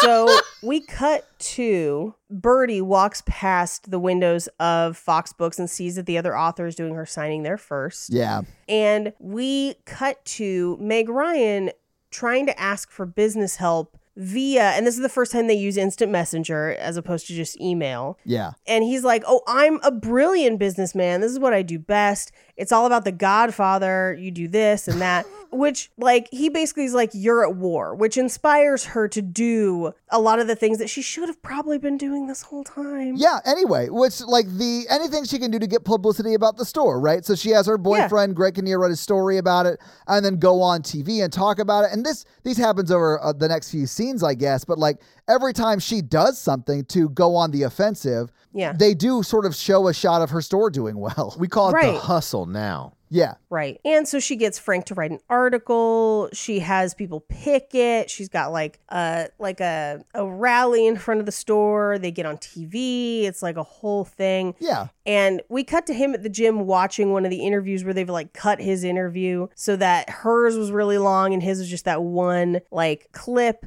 Um, and then we cut to at home. She and Greg Kinnear are watching the TV interview that Greg Kinnear was on that was supposed to be about her store that ends up mostly just being about him. Yes, which he's super into because Greg Kinnear doesn't love anyone in this movie like Greg Kinnear in this movie loves Greg Kinnear in this movie. Yeah, yeah, yeah, yeah, yeah, yeah. That's really who he's leaving Meg Ryan for is his selves. Yeah, he saw his reflection and he was like, "Oh, I gotta fuck me." Mm-hmm. I gotta buy me a typewriter. Treat Daddy did a new clickety clack. So she basically still has not made up the difference. So even with the things that she's been doing, the store's still losing money. Yeah. It's almost like she should have thought of maybe firing some of her employees. Yes, well, Steve though. Zahn quit of his own accord to go down to the Nut Hut because that place was a tomb. but he's back. Oh, that's right. I think maybe he just left for a break, but in my I think mind, so. he was just like quitting. Like he was like, "Fuck this place. It's dead. I'm out. I'm gonna go to the Nut Hut because everybody loves Nut." Nut shop all day. Everybody loves nut. That's a lot of nuts. The Nut Hut. If I open a gay bar, Call it the nut hut. Hell yeah, bro. Balls out, shafts in. So you have to like cover everything but the balls. the look on Mikey's face is worth every word in that sentence. famous writer Paige Wesley. Such a way with words. No, I'm sorry. That is your facial expression. Because when you talked about it, I pictured me doing it, and I was like, that doesn't seem good. Learn how to tuck, Mikey. No. No, you know, like in Mean Girls, where all the girls cut like the boobs out of their shirts because Yes. Regina George does it. I pictured that with boxers. So the boxers look normal, but then there's just like nuts hanging out the bottom. You'd have to have some contraption that holds the dick off the nuts, though. Like that's why Well, are the we front- thinking about this like in this level of detail? We could call it the sack sack. You're not gonna call it like the dangler. The dangler. What is it? It's like a serial killer from the 30s? No. oh my god, the dangler's ho- holding her off the bridge. You've reached the end of the line, dangler. You'll never catch me alive, Copper C. Hey. Wherever you are, I'll be hanging around. I get out of all these hairy situations. I do think we went the wrong way by making the dangler a villain because I think he's a much better like judge. Like he already wears a cape, and to get to the truth, he's gonna hang you off the balcony like Suge Knight. Ooh, I want Uh. it to wear a judge wig. like from the UK, like with the white. Yes, like, a barrister. hell yeah, I'm into it. I feel like this episode needs a little spice if you've made it this far. Oh my god. What's what's If about you to happen? Made it this far. I don't know if I told this story before. I once was with a woman in a relationship. Sexually? Oh, okay, okay, okay. well, all the ways, like Sure. emotionally. Yeah. And she liked for you to like Whoa, dress it up in like a costume, and like she like really got into it. Define it, please. Did you have dick outfits? yeah. I did it. I did it. Mikey, at no point did I have any question as to whether you did it or not. What did you dress it up as? Trying to remember. This is where Heidi Klum got the idea for her costume this year, is what you're saying. Cut this out, but does she still follow us on Instagram? no. No, she wanted to make balloons out of it. No, no, no. It's not her. It's not her. Okay. Is it someone I've met at a Chris and Maddie party? Is it the lady that was the nurse? No. No, God, guys. Okay, there's lots of them. No, it was. uh Is it that dude in the Facebook group who said, uh, My wife's a therapist in Nashville. Should I be worried that Mikey's fucked her? That's a fucking weird comment. I had should no be. idea. You yeah. should be worried. How do you feel about that? That's what I should have said. Thought about that in the shower. It's okay. While you were jerking it? No. Oh, okay. I don't jerk it in the shower. I'm not 14. I have a whole house where I can, I can jerk it anywhere. I'm just going to take that audio and drop it in somewhere random. okay, so it started. So she told me. She told. She told me like I think it's really funny, but like I was like I was like oh I think she's like into this. So like I like had a fake pair of like spectacles, you know, and like put it on there. I love everything about this. Huh? I mean, although if it's your dick, it should be technically a monocle, not spectacles, but I understand what you're saying. Yes. I you know no I rested on the like like that's like like that was like the nose, you know what I'm saying? Okay. And then there was like a couple of others. Oh. I, Mikey, you I know need what? more info. Pictures worth a thousand words. Let's cue the audience pictures. Let's, uh, I don't think I have that. you don't think you have that, Mikey? if I had pictures of my dick wearing jaunty sunglasses, I would know where they were at all times. okay. It was only a couple. It was only a couple. I am immediately breaking into Mikey's Google Drive No, right now. They're definitely deleted for sure. I'm try- I went elaborate on like two, but I'm trying to. I think I think one was like I think I had like a li- like there was like a little mini. you had like a fedora and a whip. Like it was, it was, something- yeah, it was Dick DeAnda Jones. Wait, are I you want to say serious? construction worker. I want to say cons- like a little bitty construction hat or something. okay. It was the weirdest thing. It was one of the weirdest things I've done for someone. What's the weirdest thing? If this isn't it, what is the weirdest This thing? has gotta be this. Is, that's gotta be the weirdest. okay. All right. What's the second to weirdest? I don't know. I know that after I would do one of those things, we would have a very fantastic night. So I knew it like led to really good, like it really revved the engine. Fantastic, like a fantasy, like fiction, like your dick is playing Indiana Jones in the temple of her crystal Palace? palace. No, the, the, the costume stayed off for the, the the the moments. You know what I'm saying? Like, well, it's just yeah, like a- you don't want to lose a whip up inside a woman. Wait, okay. So okay, so so the costumes come off once once the activity starts happening. So are the costumes to make her laugh or did it turn her on? I think both, and I think that's like my whole thing anyway. You know? you think uh, the women that are into you are chuckle fuckers? I mean, I've met my fair share of chuckle fuckers and I've never heard of this. That makes it sound like the Joker. No, it was just we were dating. And like, if I sent her one of those pictures for fun, I thought it was hilarious. She would laugh a lot, but then like later on, when we like saw each other, she was like, she like it was like it was very good stuff. Okay, okay. In my mind, you were doing this in person. You actually sent her dick pics where you would create, I'm assuming, action shots of Indiana Jones. Uh, I respect the hell out of that and I think that's hilarious. It was weirder for me when it was in person. I kind of got into no, it was never in person. I think that that's where I draw the line. Oh yeah, Okay. yeah. That's Sure. where Oh, it's yeah, weird. that's when it Yeah. gets weird. Yeah, Okay. yeah. I thought it was hilarious, not in person. I do think it's hilarious not in person. Just like one of my favorite things to do is occasionally send my husband a close up shot of just one nipple. That's really funny. So appa- okay, apparently there's a whole subreddit of Oh this. yes. Yeah. I've seen a guy back in the day had a Tumblr blog where he would take dick pics and then draw cartoon like eyes or arms or whatever Oh My on it. God. Okay. All right. Yeah. I just learned I need to I need to like step up my dick pic game. I, Mm-hmm. Yeah, bro. I have a friend who who yeah, right? I I have a friend who used to run a blog called dickopage.com where people would send her dick pics and then she would decoupage them onto a coffee table, but she would write like an essay about them and she got some weird ones where she had one where a guy had covered his dick in like you know the sparkly gel frosting to write people's names on cakes Uh, Yeah. that and sprinkles and then sent it to her That's so Okay. dumb. Um, This was in the context of a loving relationship. yeah this was a stranger At least I'm telling this story on You've Got Mail and not some movie that's really famous that a lot of people are going to listen to. Here, here's what I will say, Mikey. In the context of a loving relationship where you're sending her photos like that, I do find that hilarious. I, I, think, that's it's very funny. too. Yeah. I'm into it. When it was in person as part of the foreplay, that's when I was no, worried. it wasn't like, no, okay, I'm sorry I misled y'all. It would be like Okay. hours before, the night before. Then when I saw her, it was like revved up. And I was like, what? Yeah, because is in happening? my mind, you were like doing a whole like skit with your Dick Deanna Jones, like trying to break into her like hidden Yeah. temple or whatever. no. I don't have the self esteem for that in person. You know, Like- it's got to be very controlled.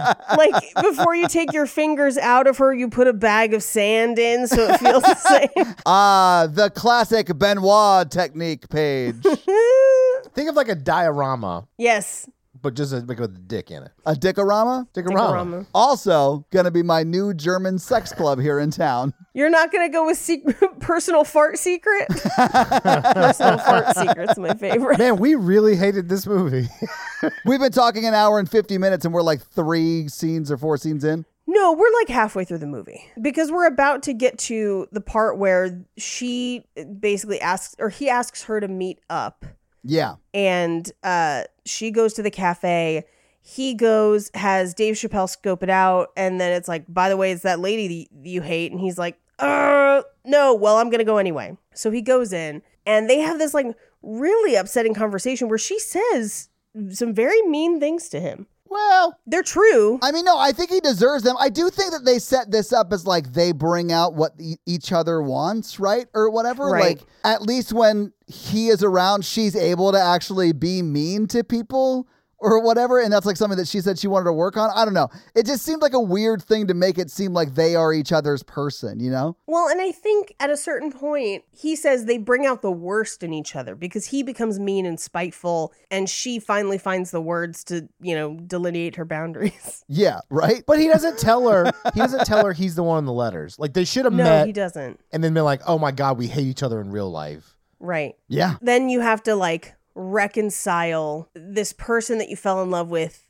online with this person that you've met in person. Which is like podcasting. I mean, a little bit, but also true to online relationships in general because you aren't meeting in person and and there's only so much that translates to online. Yeah. That's why you got to throw a pair of glasses on it. Yeah. Spice it up, dudes. You got to get a couple pom poms and a football and then like six other dicks and do like a Friday Night Lights tableau. I'm just saying. I can't, not gonna say that. Clear eyes, hard dicks can't lose. I'm just saying, if you got micro machines, you can set up some interesting, you know, You got like Lego building houses and like micro machines, and your dick and balls is like Dickzilla, just like crushing the neighborhood, ladies. sandworm style. You know what I'm saying? there you go. anyway, she goes home and falls asleep with her shoes on. I felt very seen by this. Um, Do you sleep with your shoes oh on? my Todd? god, I've only slept with my shoes on once. I, I have like at an airport or something. yeah, I mean, I don't do it regularly by any means, but I have definitely fallen asleep with my shoes on. Not in a bed though. Like in your own house? Not like for the night, but like you lay down expecting to like chill out for 15 minutes. You wake up an hour and a half later and you're like, fuck, I gotta be on a call in 10 minutes. If I have 15 minutes free in my house, I'm not wearing pants. That's insane. You take your pants off for like 15 minutes of no pantsness, then just to put pants back on? Honestly, I i- if I had my druthers, I would be unclothed most of the time in my house. Mm-hmm. Pajamas is the most I wear if Yeah. if there's no one coming over and like if I got to work online, it's just like the top half, you know. Yeah. I no, but for me, like she climbed into bed at night with tights and shoes on. Yeah, I can't speak to the tights, but uh, I've definitely done that with shoes, but like never at night. I picture Todd coming in like Mr. Rogers and switching out one sweater for another and one pair of shoes for another. Time to put on my indoor layers. Yeah. Do you fear being unclothed? No, I have no problem being naked, and if I wasn't so cold all the time, I would probably be naked too. Like I, Why are you so cold? Build a fire. They have a heater. There's like so many answers to this. I have a beautiful fire, beautiful fireplace, and that's I sit in front of it pretty much every morning drinking coffee. but clothed. 74 degrees here. It wasn't this morning; it was like fifty degrees. I'm with you, Mikey. Because I would also prefer to be naked and then bundle up in blankets, not clothes. Yeah. I have a blanket on right now because I'm wearing pajamas. I am wearing a shirt that's cut too low because it's sweaty in here. I'm wearing uh, my running shorts, uh, a t-shirt, and a hoodie. How many pairs of pants? Do you mean like the British version of pants? Pantaloons. No, I'm just wearing running shorts. I went for a, I uh don't like a, believe a you. run today. I mean, I could stand up if you want. Like Stand No. up. Oh, No, they're so too short. They're so short. short. I told you they were running shorts. The hair counts as a layer. I do be having a lot of hair though. I'm a hairy dude. How can you be so cold when you have a Sasquatch worth of hair on those legs? I couldn't even see thigh. Notice he laughs but doesn't answer. what was the question? How do you be so cold? I don't know. Probably bad circulation. I don't know. I have no idea. Anyway, so he goes home and goes to bed. Yeah. And she goes to work the next day and has to explain to everyone that he stood her up. And they're like, maybe he was the rooftop killer. And I was like, what a twist. Like, would love. And then realize that that's just fucking fresh again. Yeah. like, every time I'm like, wouldn't it be great if it was a serial? ki- Oh, yeah. Oh, yeah, we man. have that one. Yeah. Yeah. Anyway, so she messages him and is basically like, I don't know why you weren't there, but I said another guy that I know showed up and I said mean things and I feel terrible about it. And he basically is like, I, I understand and and I'm sorry. Um I'm sure whatever he said provoked you, like the fault is mine. Someday I'll explain. Yeah. Whatever. He more or less just says, Hey, I cannot tell you why I was not able to make it last night. I have an inability to say sorry in person for some reason that your business Yeah. shut down or it's shutting down. Yeah. My dog ate my apology. uh, so we cut to Bertie's house where they're having scones on a table that looks like the Williams Sonoma catalog from the 90s, where it's just like the way the plates and everything are arranged. Yeah. I was like, that's exactly what Williams Sonoma catalogs used to look like. Anyway. She basically says, like, closing the store is brave because it's daring you to imagine that you could have a different life. And I was like, cool, but did she want one? Because we didn't really establish that. anyway, but this is where we find out that she may have slept with Francisco Franco. I think she owns it. Like she talks about it. Yeah, she's like, well, he was running Spain, so whatever. Yeah. It wouldn't have worked out because he was a fascist and whatever. But Right. I think she was a spy. Can we just get to that? Like, I think she was a spy working on behalf of the government, and she is here undercover, hiding from the, the his faction. Agent codename Tapas. Because she serves death on a little plate. Little tiny plates of snacks and meats. so we cut to her- Greg Kinnear and, oh my God, my brain. Meg Ryan? Meg Ryan. Fuck. Holy shit. Wow, we did not like this movie. I, I like I like saw her face in my mind and I was like, what is her name? Greg Kinnear and Meg Ryan go to the movies, uh, where she reveals that she didn't vote, and he's like super upset about it, and so she leaves, and they go to a cafe where they sit down, and they're just like, "This isn't. I don't. I'm not in love with you. You're not in love with me. This is. We gotta. I mean, it's a great sort of scene though because they are like, "I don't love you." Cool. I don't love you either. How do we break up amicably and like just move on with our lives? Like, Yeah, and and here's the thing: is like if someone doesn't want to be with you, you They don't should tell you. they a should tell you, but also b don't fight to be with someone who doesn't want to be with you. Same. because it's not going to make you happy. You know, like do you think this is like this is Meg Ryan's like being broken up with technique? It's like she does this with everybody. Like if they start to break up with her, she's like, "Yeah, me either. This is not working for me. I need to get out of here." Uh, I have dated so many people who are like that. Or Yeah. maybe it's me. I don't know.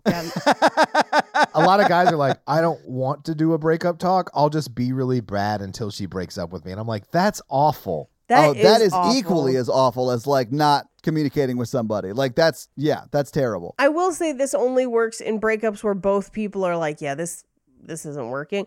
Because if one person was like, I'm in love with you, and then you're like, no, oh You're no, in love with the idea of me. Right, right, right. Anyway, so uh, she's like, "I- Is there someone else? Is it the woman on the television? He's like, I mean, nothing's happened or anything, but she's like, good for you, basically, which is kind of crazy to just be like, you were thinking of cheating on me, but you didn't. And now we're breaking up so that we can go. Good for you. I'm glad you found somebody. Yeah, Which- because I've been cheating and I st- I mean, she has been cheating, but like has not owned up to it. And I guess they're on a little bit of a break right now because of the drama that's happening or whatever. But yeah, they were on a break. yeah, an emotional affair break. But yeah, I mean, Meg Ryan's been cheating on Greg Kinnear this whole movie. this is why do you remember in before you before we go where she was like reading the emails and at one point mikey's like we don't know if he was still cheating and then in this movie it's like she's cheating i think it's Yes. a funny double standard It is. Anyway, so they decide to break up. Uh, her store is closing, so she's got like a 40% off sale, and people are like crying in the store because it's closing. Yeah. Like it's super, super, super sad. And this is where she goes across to the other bookstore and sits in the kids section, and they don't know the name of an author, and she has to like tell them the author, and she's just crying. And Tom Hanks is watching, just like, it's like printing money. he's Yeah. like he just like gets off on sadness. He's like, oh my god. yeah, sell that fucking book in my store, bitch.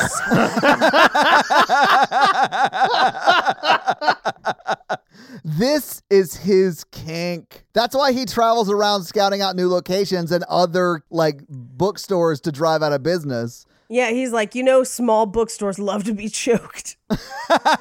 He's like BDSM, but the B is like books, Books. Yeah. Books book binding. I like to book bind and to be book bound. and be bound. so we cut to she's talking about this one uh, Noel Streetfield who wrote all the foot the shoe books, and I was like, that dude had a foot fetish. like they're making it like a cool kids thing, but like who writes about shoes that much? Honestly, Like maybe a billion guys in their twenties right now. I don't understand what's going ju- on. Sneakerheads, yeah. Yeah, Armando. Well, Armando's a very big boy, and so there are very few things that come in his size that he can be cool about fashion wise, and shoes are one of them. There you go. Anyway, we cut to Tom Hanks and Parker Posey are coming home from some event, and she's mentioning that she wants to try and hire Meg Ryan as a children's book author, or not an author, An editor. Yeah. which I actually think would be like a perfect job for her. But um, I agree. and she even says she's famous for her flawless takes. If she if she likes it, it sells. And Tom Hanks is like, I don't see her working for you because she's not a killer, which is like also like let her work for Parker Posey if she wants to, asshole. Anyway, And also, maybe she doesn't want to hire an editor that's a killer, you know? yeah, maybe she wants someone who's just going to make the right choice. And who has impeccable taste, which she clearly does. She does. So they get into the elevator. The elevator stops. Everyone goes around being like, oh my God, when I get out of this elevator, I'm going to marry this lady. Or when I get out of this elevator, I'm going to Have a Philly cheesesteak. Oh, have. Oh, yeah. Uh, but Parker Posey basically is completely ignoring everyone. And he's like, I think when I get out of this elevator, she just goes, oh, I lost my Tic Tacs. And just like interrupts him immediately. She also says that she would get her eyes lasered, which I think I had to assume that was LASIK, right? But she's I not think wearing so. glasses. I mean, maybe she has contacts, but maybe. Yeah. I don't know. She's she's great. I love her. I She wish is she amazing. and Greg Kinnear could could have worked it out. Anyway, so it's implied afterwards that they break up in that elevator. well, she yells at the guy on the phone. Yeah. yeah. I mean, she is really acting terribly here. Like, this is when she is at her most chaos. yes. And honestly, it's one of my favorite scenes because she's hilarious a- as this Hilarious. character. She plays this character a lot in this time period. Absolutely. In the next scene, we see that Tom Hanks moves into his small yacht with his dog. Or I think his is more of like a houseboat, but then his dad has like a yacht yacht. Yeah. so he basically in in his emails is like i was sitting in the elevator and everyone else knew what they wanted and i didn't and i'm like but then that doesn't go anywhere this uh, we don't explore it at all it's just something he kind of says to people i don't know anyway we cut to meg ryan closing the store for the last time and it's heartbreakingly sad really Yeah, she's not showing a lot of emotion in this scene, though. I was like, man, I would be bawling my eyes out if that was me. i was crying watching it and Yeah. she's just kind of like huh yeah, Anyway, we cut back to the docks where Tom Hanks's dad shows up to move into his yacht and they have drinks together where his dad is like, "Yeah, I stayed here after I broke up with so and so and so and so." And we reveal that like half of them were Tom Hanks's nannies and and also that the new like the most recent woman ran off with the nanny, which is hilarious, I, hilariously ironic. Yeah. But it no, this would have been a perfect time for Tom Hanks to, at a certain point, be like, "Oh, I think there's some bad patterns here." Yeah, maybe. right. Because essentially, he's like, his dad's like, "Oh, I'll meet somebody new," and he's like, "You, you're just gonna meet somebody new who you'll love and like care about," and he's like, "Oh, I don't give a shit about that." Like to realize that his dad views women as disposable Yeah. essentially and and just replaceable and so It's crazy. like independent bookstores. like in a bookstore well and but i think that's i think that's part of the thing because his dad treats women as if it's not business it's not personal it's business Yes, he does. this is transactional Yeah. and I feel like Tom Hanks, the implication of this movie is that he has found someone that he truly cares with, cares about, and fits with well, but then still treated her likes and dislikes in business as disposable Yeah. because he he didn't actually in, invest in it and he knows and has known and knew before her store closed Yes. and didn't intervene And didn't try and help her at all. didn't try to help her.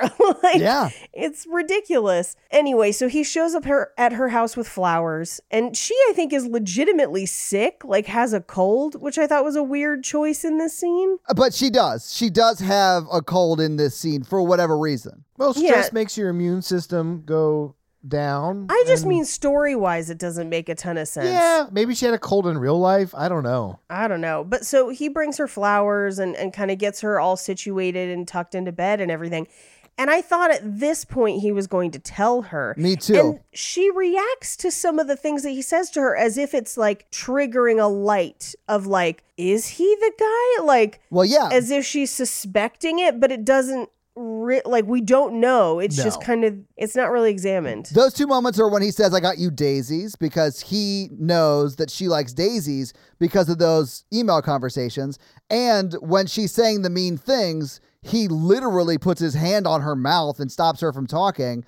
And he's like, let me at least stop you from saying something that you'll regret later on. Right. Which is also something that she said in an email exchange. So I think those two things are what clue her into that he might be the guy she's emailing, I guess. Right. Yeah. Um, I guess maybe. But they never show that she is suspicious of that. Just Right. like weird. How did he know that? You know, which is different than maybe he's the guy. I hope he's the guy. or weird that that's coincidental. Yes, yeah, it's- exactly, yes. exactly. Yeah, it doesn't line up. Oh wow, maybe he is the guy. That would be great, right? We never get that side of it. Yeah. I almost thought I missed a part of the movie because I was like, because they do, they shoot it like she realizes. And I was like, yes, they do. did he say something important that I missed from the earlier in the movie? No, he No. didn't. And for a moment, I was like, "Oh my god, does she realize?" Because he says a sentence and like pauses and he's like, huh? Well, and he like puts his hands up to her lips to like, "Shh, don't say something," you know, like whatever. Yeah, yeah, yeah. Oh, I used to do that when I got drunk all the time with my friends. I'd be like, don't speak. Don't say, don't Oh, say another word. I bet you lost a lot of friends over that. Yeah, that would drive Gained, me gained nuts. friends. My, my fingers are They smell a lot like mustaches, Paige. I yeah, I was gonna say that mm, I feel like they smell like dick from you dressing it up in costumes. I can't get these chariot wheels to stick to my nuts. I was trying to do Ben Hur. Sorry. except, it's, except it's bent her. yeah, exactly. Oh. Exactly. Yeah. I do like in this scene that she says, just because it wasn't saying it's not personal just means it wasn't personal to you, but it was personal to me Yeah. and a lot of people.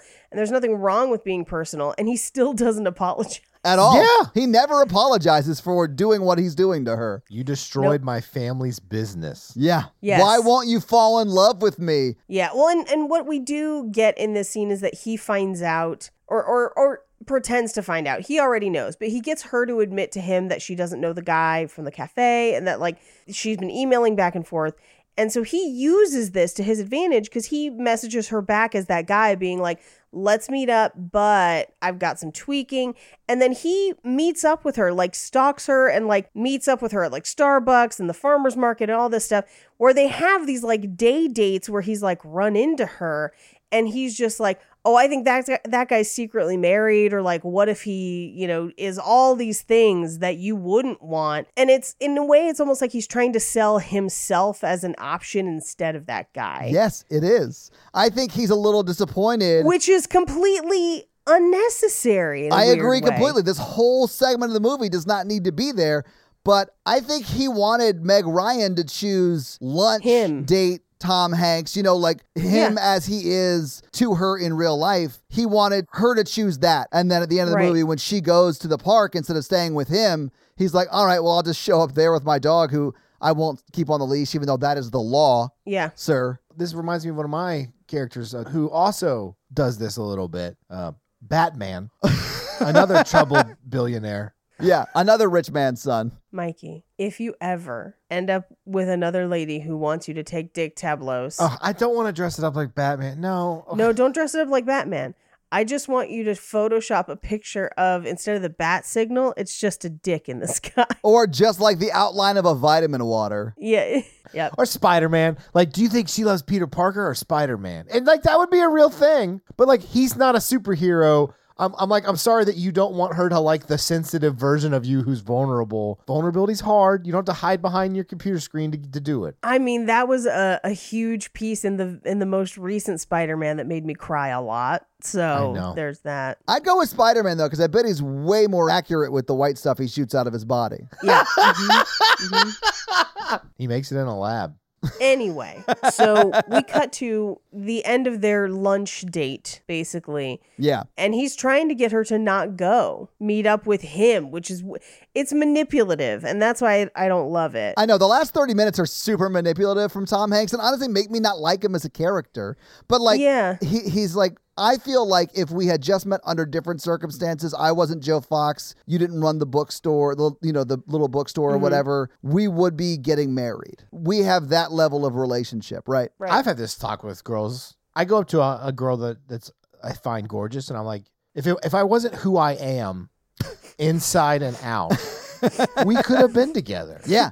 if I was completely different inside and out, you'd super be into me. Yeah. if i was scarlett johansson and you were chris evans it might work out for us Absolutely. Paige, I have a, I'd have a problem doing a podcast with Scarlett Johansson. I think I'd be like, oh, okay. Would you? I don't know. She's just like a regular person, though. Like, I think you. I think you would do fine. I think you would surprise yourself how fine you would be in that situation because you're not a creepy dude. You know, Mikey is giving me a look that makes me believe around Scarlett Johansson he might be a creepy dude. So, like, I wasn't expecting that look. how how are honestly. her teeth though hold on i'm gonna look up her teeth I, I just don't think I could work with her and be professional. todd i need you to enable screen sharing Uh, if, if you would just give me one second, I will absolutely do that. Uh, please take it away, Paige. Now, last time this happened, Mikey, we got a bunch of shirtless Cavill pictures. Paige brought up just close up pictures of Scarlett Johansson's, I will say, impeccable teeth. I know it's her. Yeah, of course you do. this person should probably be on a watch list celebrity detective steve You mean the person who wrote the blog Scarlett Johansson's teeth pictures? Yeah, no, it's celebritydetective.com smiles and teeth Yeah, if you could just go ahead and send that link my way. Yeah, I got you. I got you. Anyway, so she comes back out of her apartment to go meet up with him in the park at four. Yeah, because it wasn't like they met up right before she was supposed to go, because that would have been hilarious. She's like walking to the park, and then you see Tom Hanks sprinting the other direction, like Yeah, trying to yeah, beat yeah. her there. That would have been so funny, but no, that's not what it is. She goes home and changes. That's not what it is. Yeah. She goes home and changes, but then she comes out of her apartment with no keys, no wallet, no purse, and no pockets. Paige, she has lost everything in this movie except for Tom Hanks. He has done what sociopaths do in relationships, and that is remove someone from their social circle and anything that can give them stability outside of you. hmm And they get him to buy a house. She is entering an abusive relationship at the end of this movie. Ugh. So he shows up with Brinkley the dog. She realizes it's him and she ugly cries. Like Yeah. like her face crumples like a newspaper. Well, yeah, because her last six months have been emotional. Manipulation. Manipulation. Yeah. But then she says, she says, I wanted it to be you so badly, which is so weird because why? That just means that the person that you care about ruined your life. Yeah. like which is like generally what happens. So I get, I mean, get it out of the way at first. I guess. But then they have one of the most awkward kisses I've ever seen on screen. Well, I mean, she is his aunt, Paige. What do you expect? yeah, I mean, honestly, I, I would have gone for a cheek instead. yeah, yeah, Like, absolutely. Yeah. Anyway, and, And that's, the movie. movie. So, having seen the movie, having talked about the movie, what you guys think about You've Got Mail? yeah, I just think it's not good enough to be watchable and it's not bad enough to be fun. So, like, it sits in that weird area where it's Yeah, it's in that sweet spot where it's like weird and boring. Yeah, it's like it's a movie. It's fine. If you've watched it, don't watch it again. If you haven't watched it, don't watch it at all. I am confused at how it is so popular. I think is is where I'm at. I honestly think it's got to be just it's sort of of the time and I get that, but also the bankability of those stars was huge at this time. It rides on the shoulders of Sleepless in Seattle. yes. that that is probably what it is, which I still I have also never seen. So but I love Sleepers in Seattle. That, that's a movie that Natalie and I watch every year around Christmas time. ah, so it's a tradition. It is a tradition. We've been doing it 4 years at this point or almost 4 years. That's you know like next week is going to be a tradition for the podcast because it'll be the third time we've done Mm. something. Do you guys have any final thoughts? It made it made me want to go like hug my local bookstores tight. Right. Well, you probably do you, I guess you still have some then, huh? Oh, we have a lot of local bookstores. We have we have books local bookstores. Oh, I do. I mean, I do. I'm in town. Yeah, I literally don't read books, so yeah, I, I I realize it is if you don't read. Well, you're the real reason why they went out of business.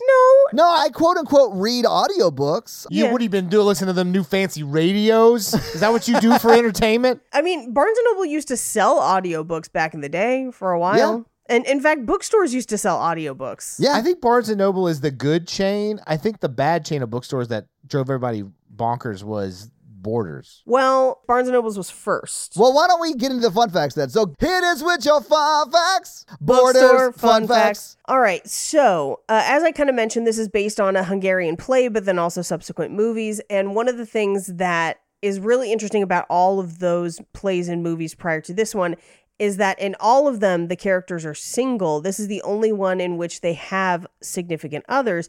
But in almost every one of those plays and movies, someone in the, like, some character commits infidelity and is like harshly punished.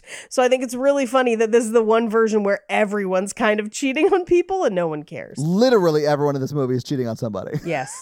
um, the scene where uh, Tom Hanks's character ac- accidentally shuts the balloons in the door of the bookstore and says, "Oh, thank God it's not the fish," because he had a, a bag with a fish in it. Yeah. Um, was actually an accident and it was ad libbed, and they just kept it in because they thought it was funny. uh, the reason Dave Chappelle is in this movie is because he had turned down the role of Bubba in Forrest Gump because he didn't think Forrest Gump would do well.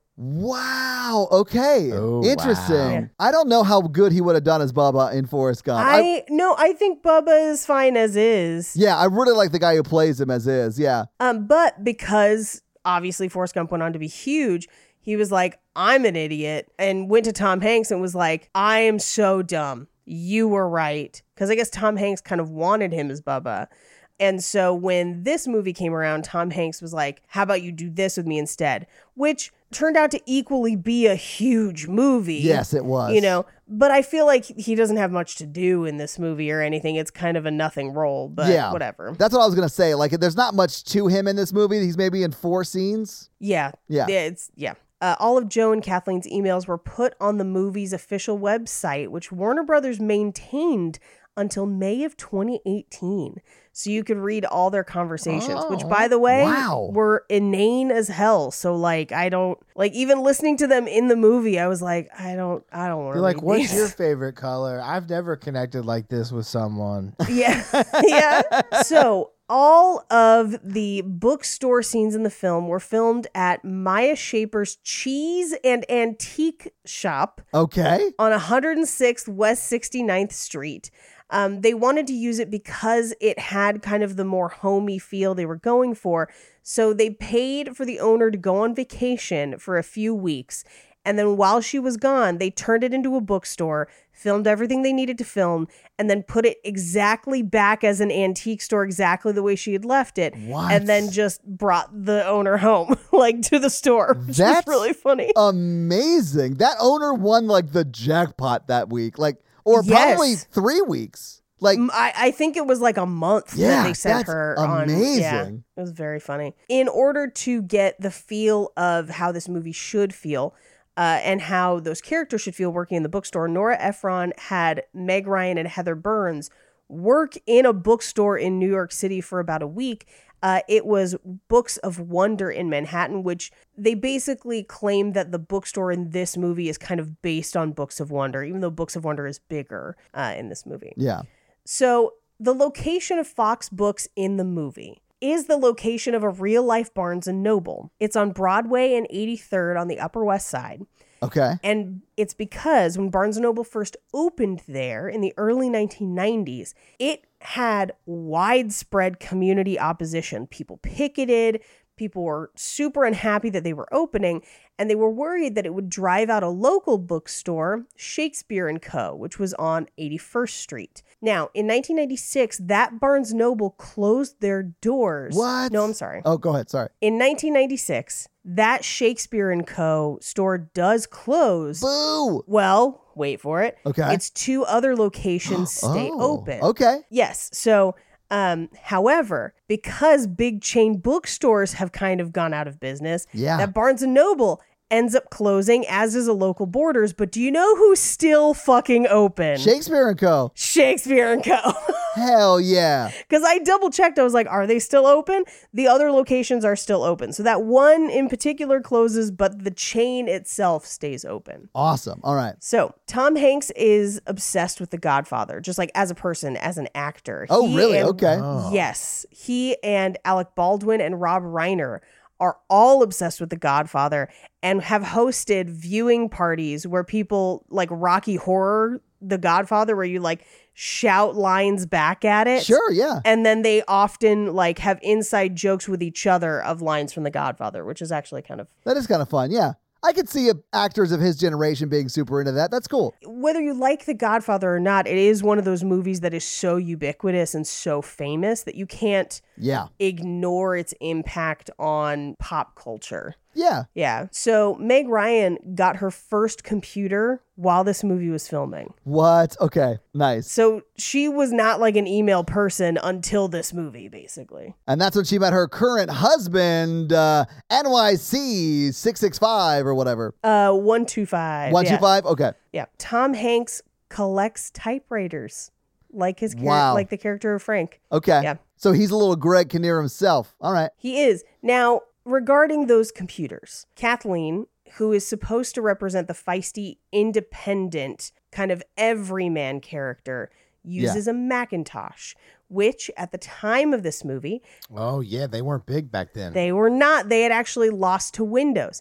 But Joe, the representative of the massive impersonal big business, uses a Windows PC. Yep. And at the time, they were actually marketing to two very different uh, camps, as it were, where Windows was marketing to the business world and Mac was marketing to artists, children, and families under kind of the umbrella of usability. And that kind of parallels to how it kind of works in the ecosystem of You Got Mail. But I also do think it's funny that Apple then became the giant soulless corporation Yeah. later on. And those are your fun facts. Well, thank you for those fun facts, Paige. Let's talk a little bit about box office. So, this movie came out in 1998. What do you think the production budget for You've Got Mail was? These are huge bankable stars at the time. Yeah. I think this is probably 40. Okay. I'm I'm gonna say fifty. All right. You guys are both under. Actually, $15 million under.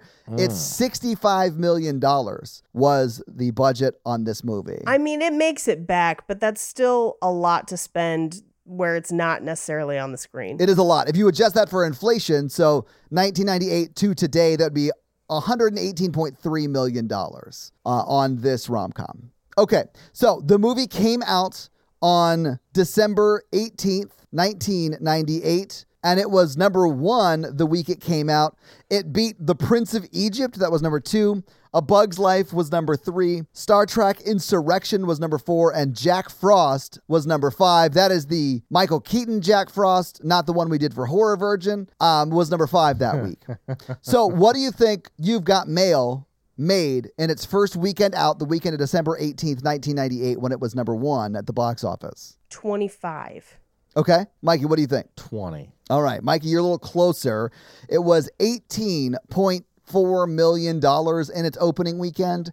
It was then in the theaters for another 18 weeks, so a total of 19 weeks in the theaters. It literally didn't leave until the end of April 1999. Uh, what do you think it made in its domestic run in the theaters? I'm going to say 160. Okay.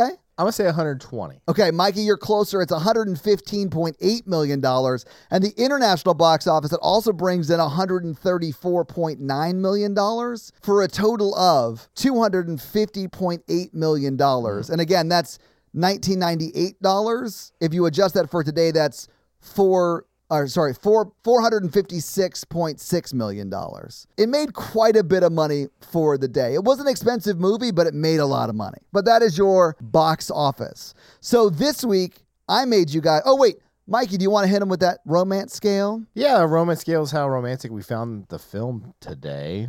Scale of 1 to 10. Yep, It's a I think one I have for me. some thoughts about this. Todd, you going to go 1?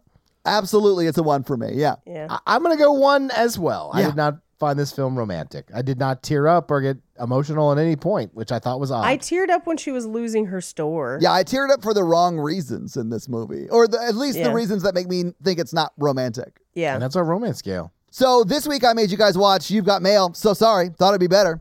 What are you guys making us watch next week? I think Paige, it's your turn, right? It's my turn Hell because my yeah. turn always falls on my birthday week. There's something about the way the calendar works that makes that happen. And every year on my birthday for the last two years, and this will be our third year, we have covered one piece of a trilogy that's foundational to this podcast. Uh, yes. We are watching Fifty Shades Freed, my friends. Oh Yes, my finally. god, the ending of the saga. The ending of the saga, which just means it will be, be free to continue 365 as the rest of the saga because that second one is fucking bonkers. and the third one is just as wild. Well, your homework for next week is to see if you can use a pommel horse correctly. I, I vaguely remember that being in the second one. Oh, yeah. of course, Paige remembers. And enjoy the third in the uh, Fifty Shades installment, Fifty Shades Freed. 50 Shades Freed from my mom's friend. yes. So, Mikey, do you have a review for us to read? No, not really, but I'm trying. Well, while you're bringing one up, let me tell them how they can have their review read on the podcast, and that is to leave us a five star text review, and I'll have Mikey read it to you. So, Mikey, whose review are you going to read this week? I'm going to read Historical Insomniac Okay, well, what does Historical Insomniac have to say? Happily Ever After. Okay. This threesome has made so much coffee go up and down the wrong pipe. Maybe you're just drinking it wrong. Why is it got to be our fault? Yeah. There should be a medical warning in the beginning of each episode after the ads. Wait, are we running ads? Hang on. Yeah. We're just not getting paid for them. Yeah. I subscribe to the horror virgins, Oh, actually, no, this isn't on Anchor. Oh, that's right. That's right. That's right. and it's just as great. Thanks for helping us all through this long COVID fog. Five stars.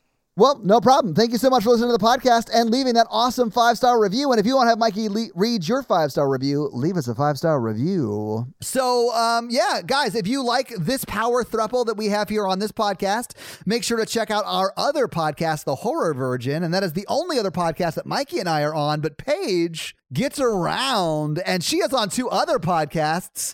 Black Card Rehab and Cult Podcast. So, guys, definitely check out those because they're amazing. If you want to follow us on social, we are at Romancing the Pod Show Yes. on Instagram, and we are at something else on Twitter. Who I just have never taken the time to learn. it. It's it's just romancing pod show because they have a character limit and it's show S H O like showtime.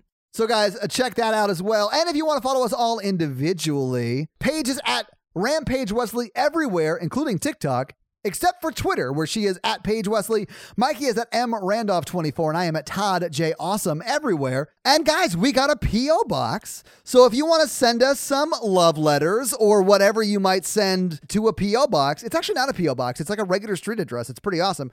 It's 6688 Nolansville Road, number 108 34, Brentwood, Tennessee 37027. So send us some stuff. Yeah. That's gonna be it for us, you guys. I'm Paige. I'm Mikey. And I'm Todd. And you complete us To completion. to the pip. Send nudes. Wait, It's the online. They're gonna romance. send them to you. Uh, Oh no. yeah, you're you're asking for people to send you nudes, but if you send nudes, dress it up, man. I want to see Yeah, Indiana you Jones gotta with a dress whip. 'em up. hey, you know what? One time I asked for sexy, like mundane job shots uh, on Cold Podcast, and I got sexy construction worker photos. So, like, anything could happen. I didn't mean to send me nudes. Just send nudes to each other. Spread good in the world. Only consensually. There you Ask go. people if they would like the nudes, and then if they say yes, say, here you go. But don't reach out to strangers. Like, Right. yeah. La, la, la, la, la.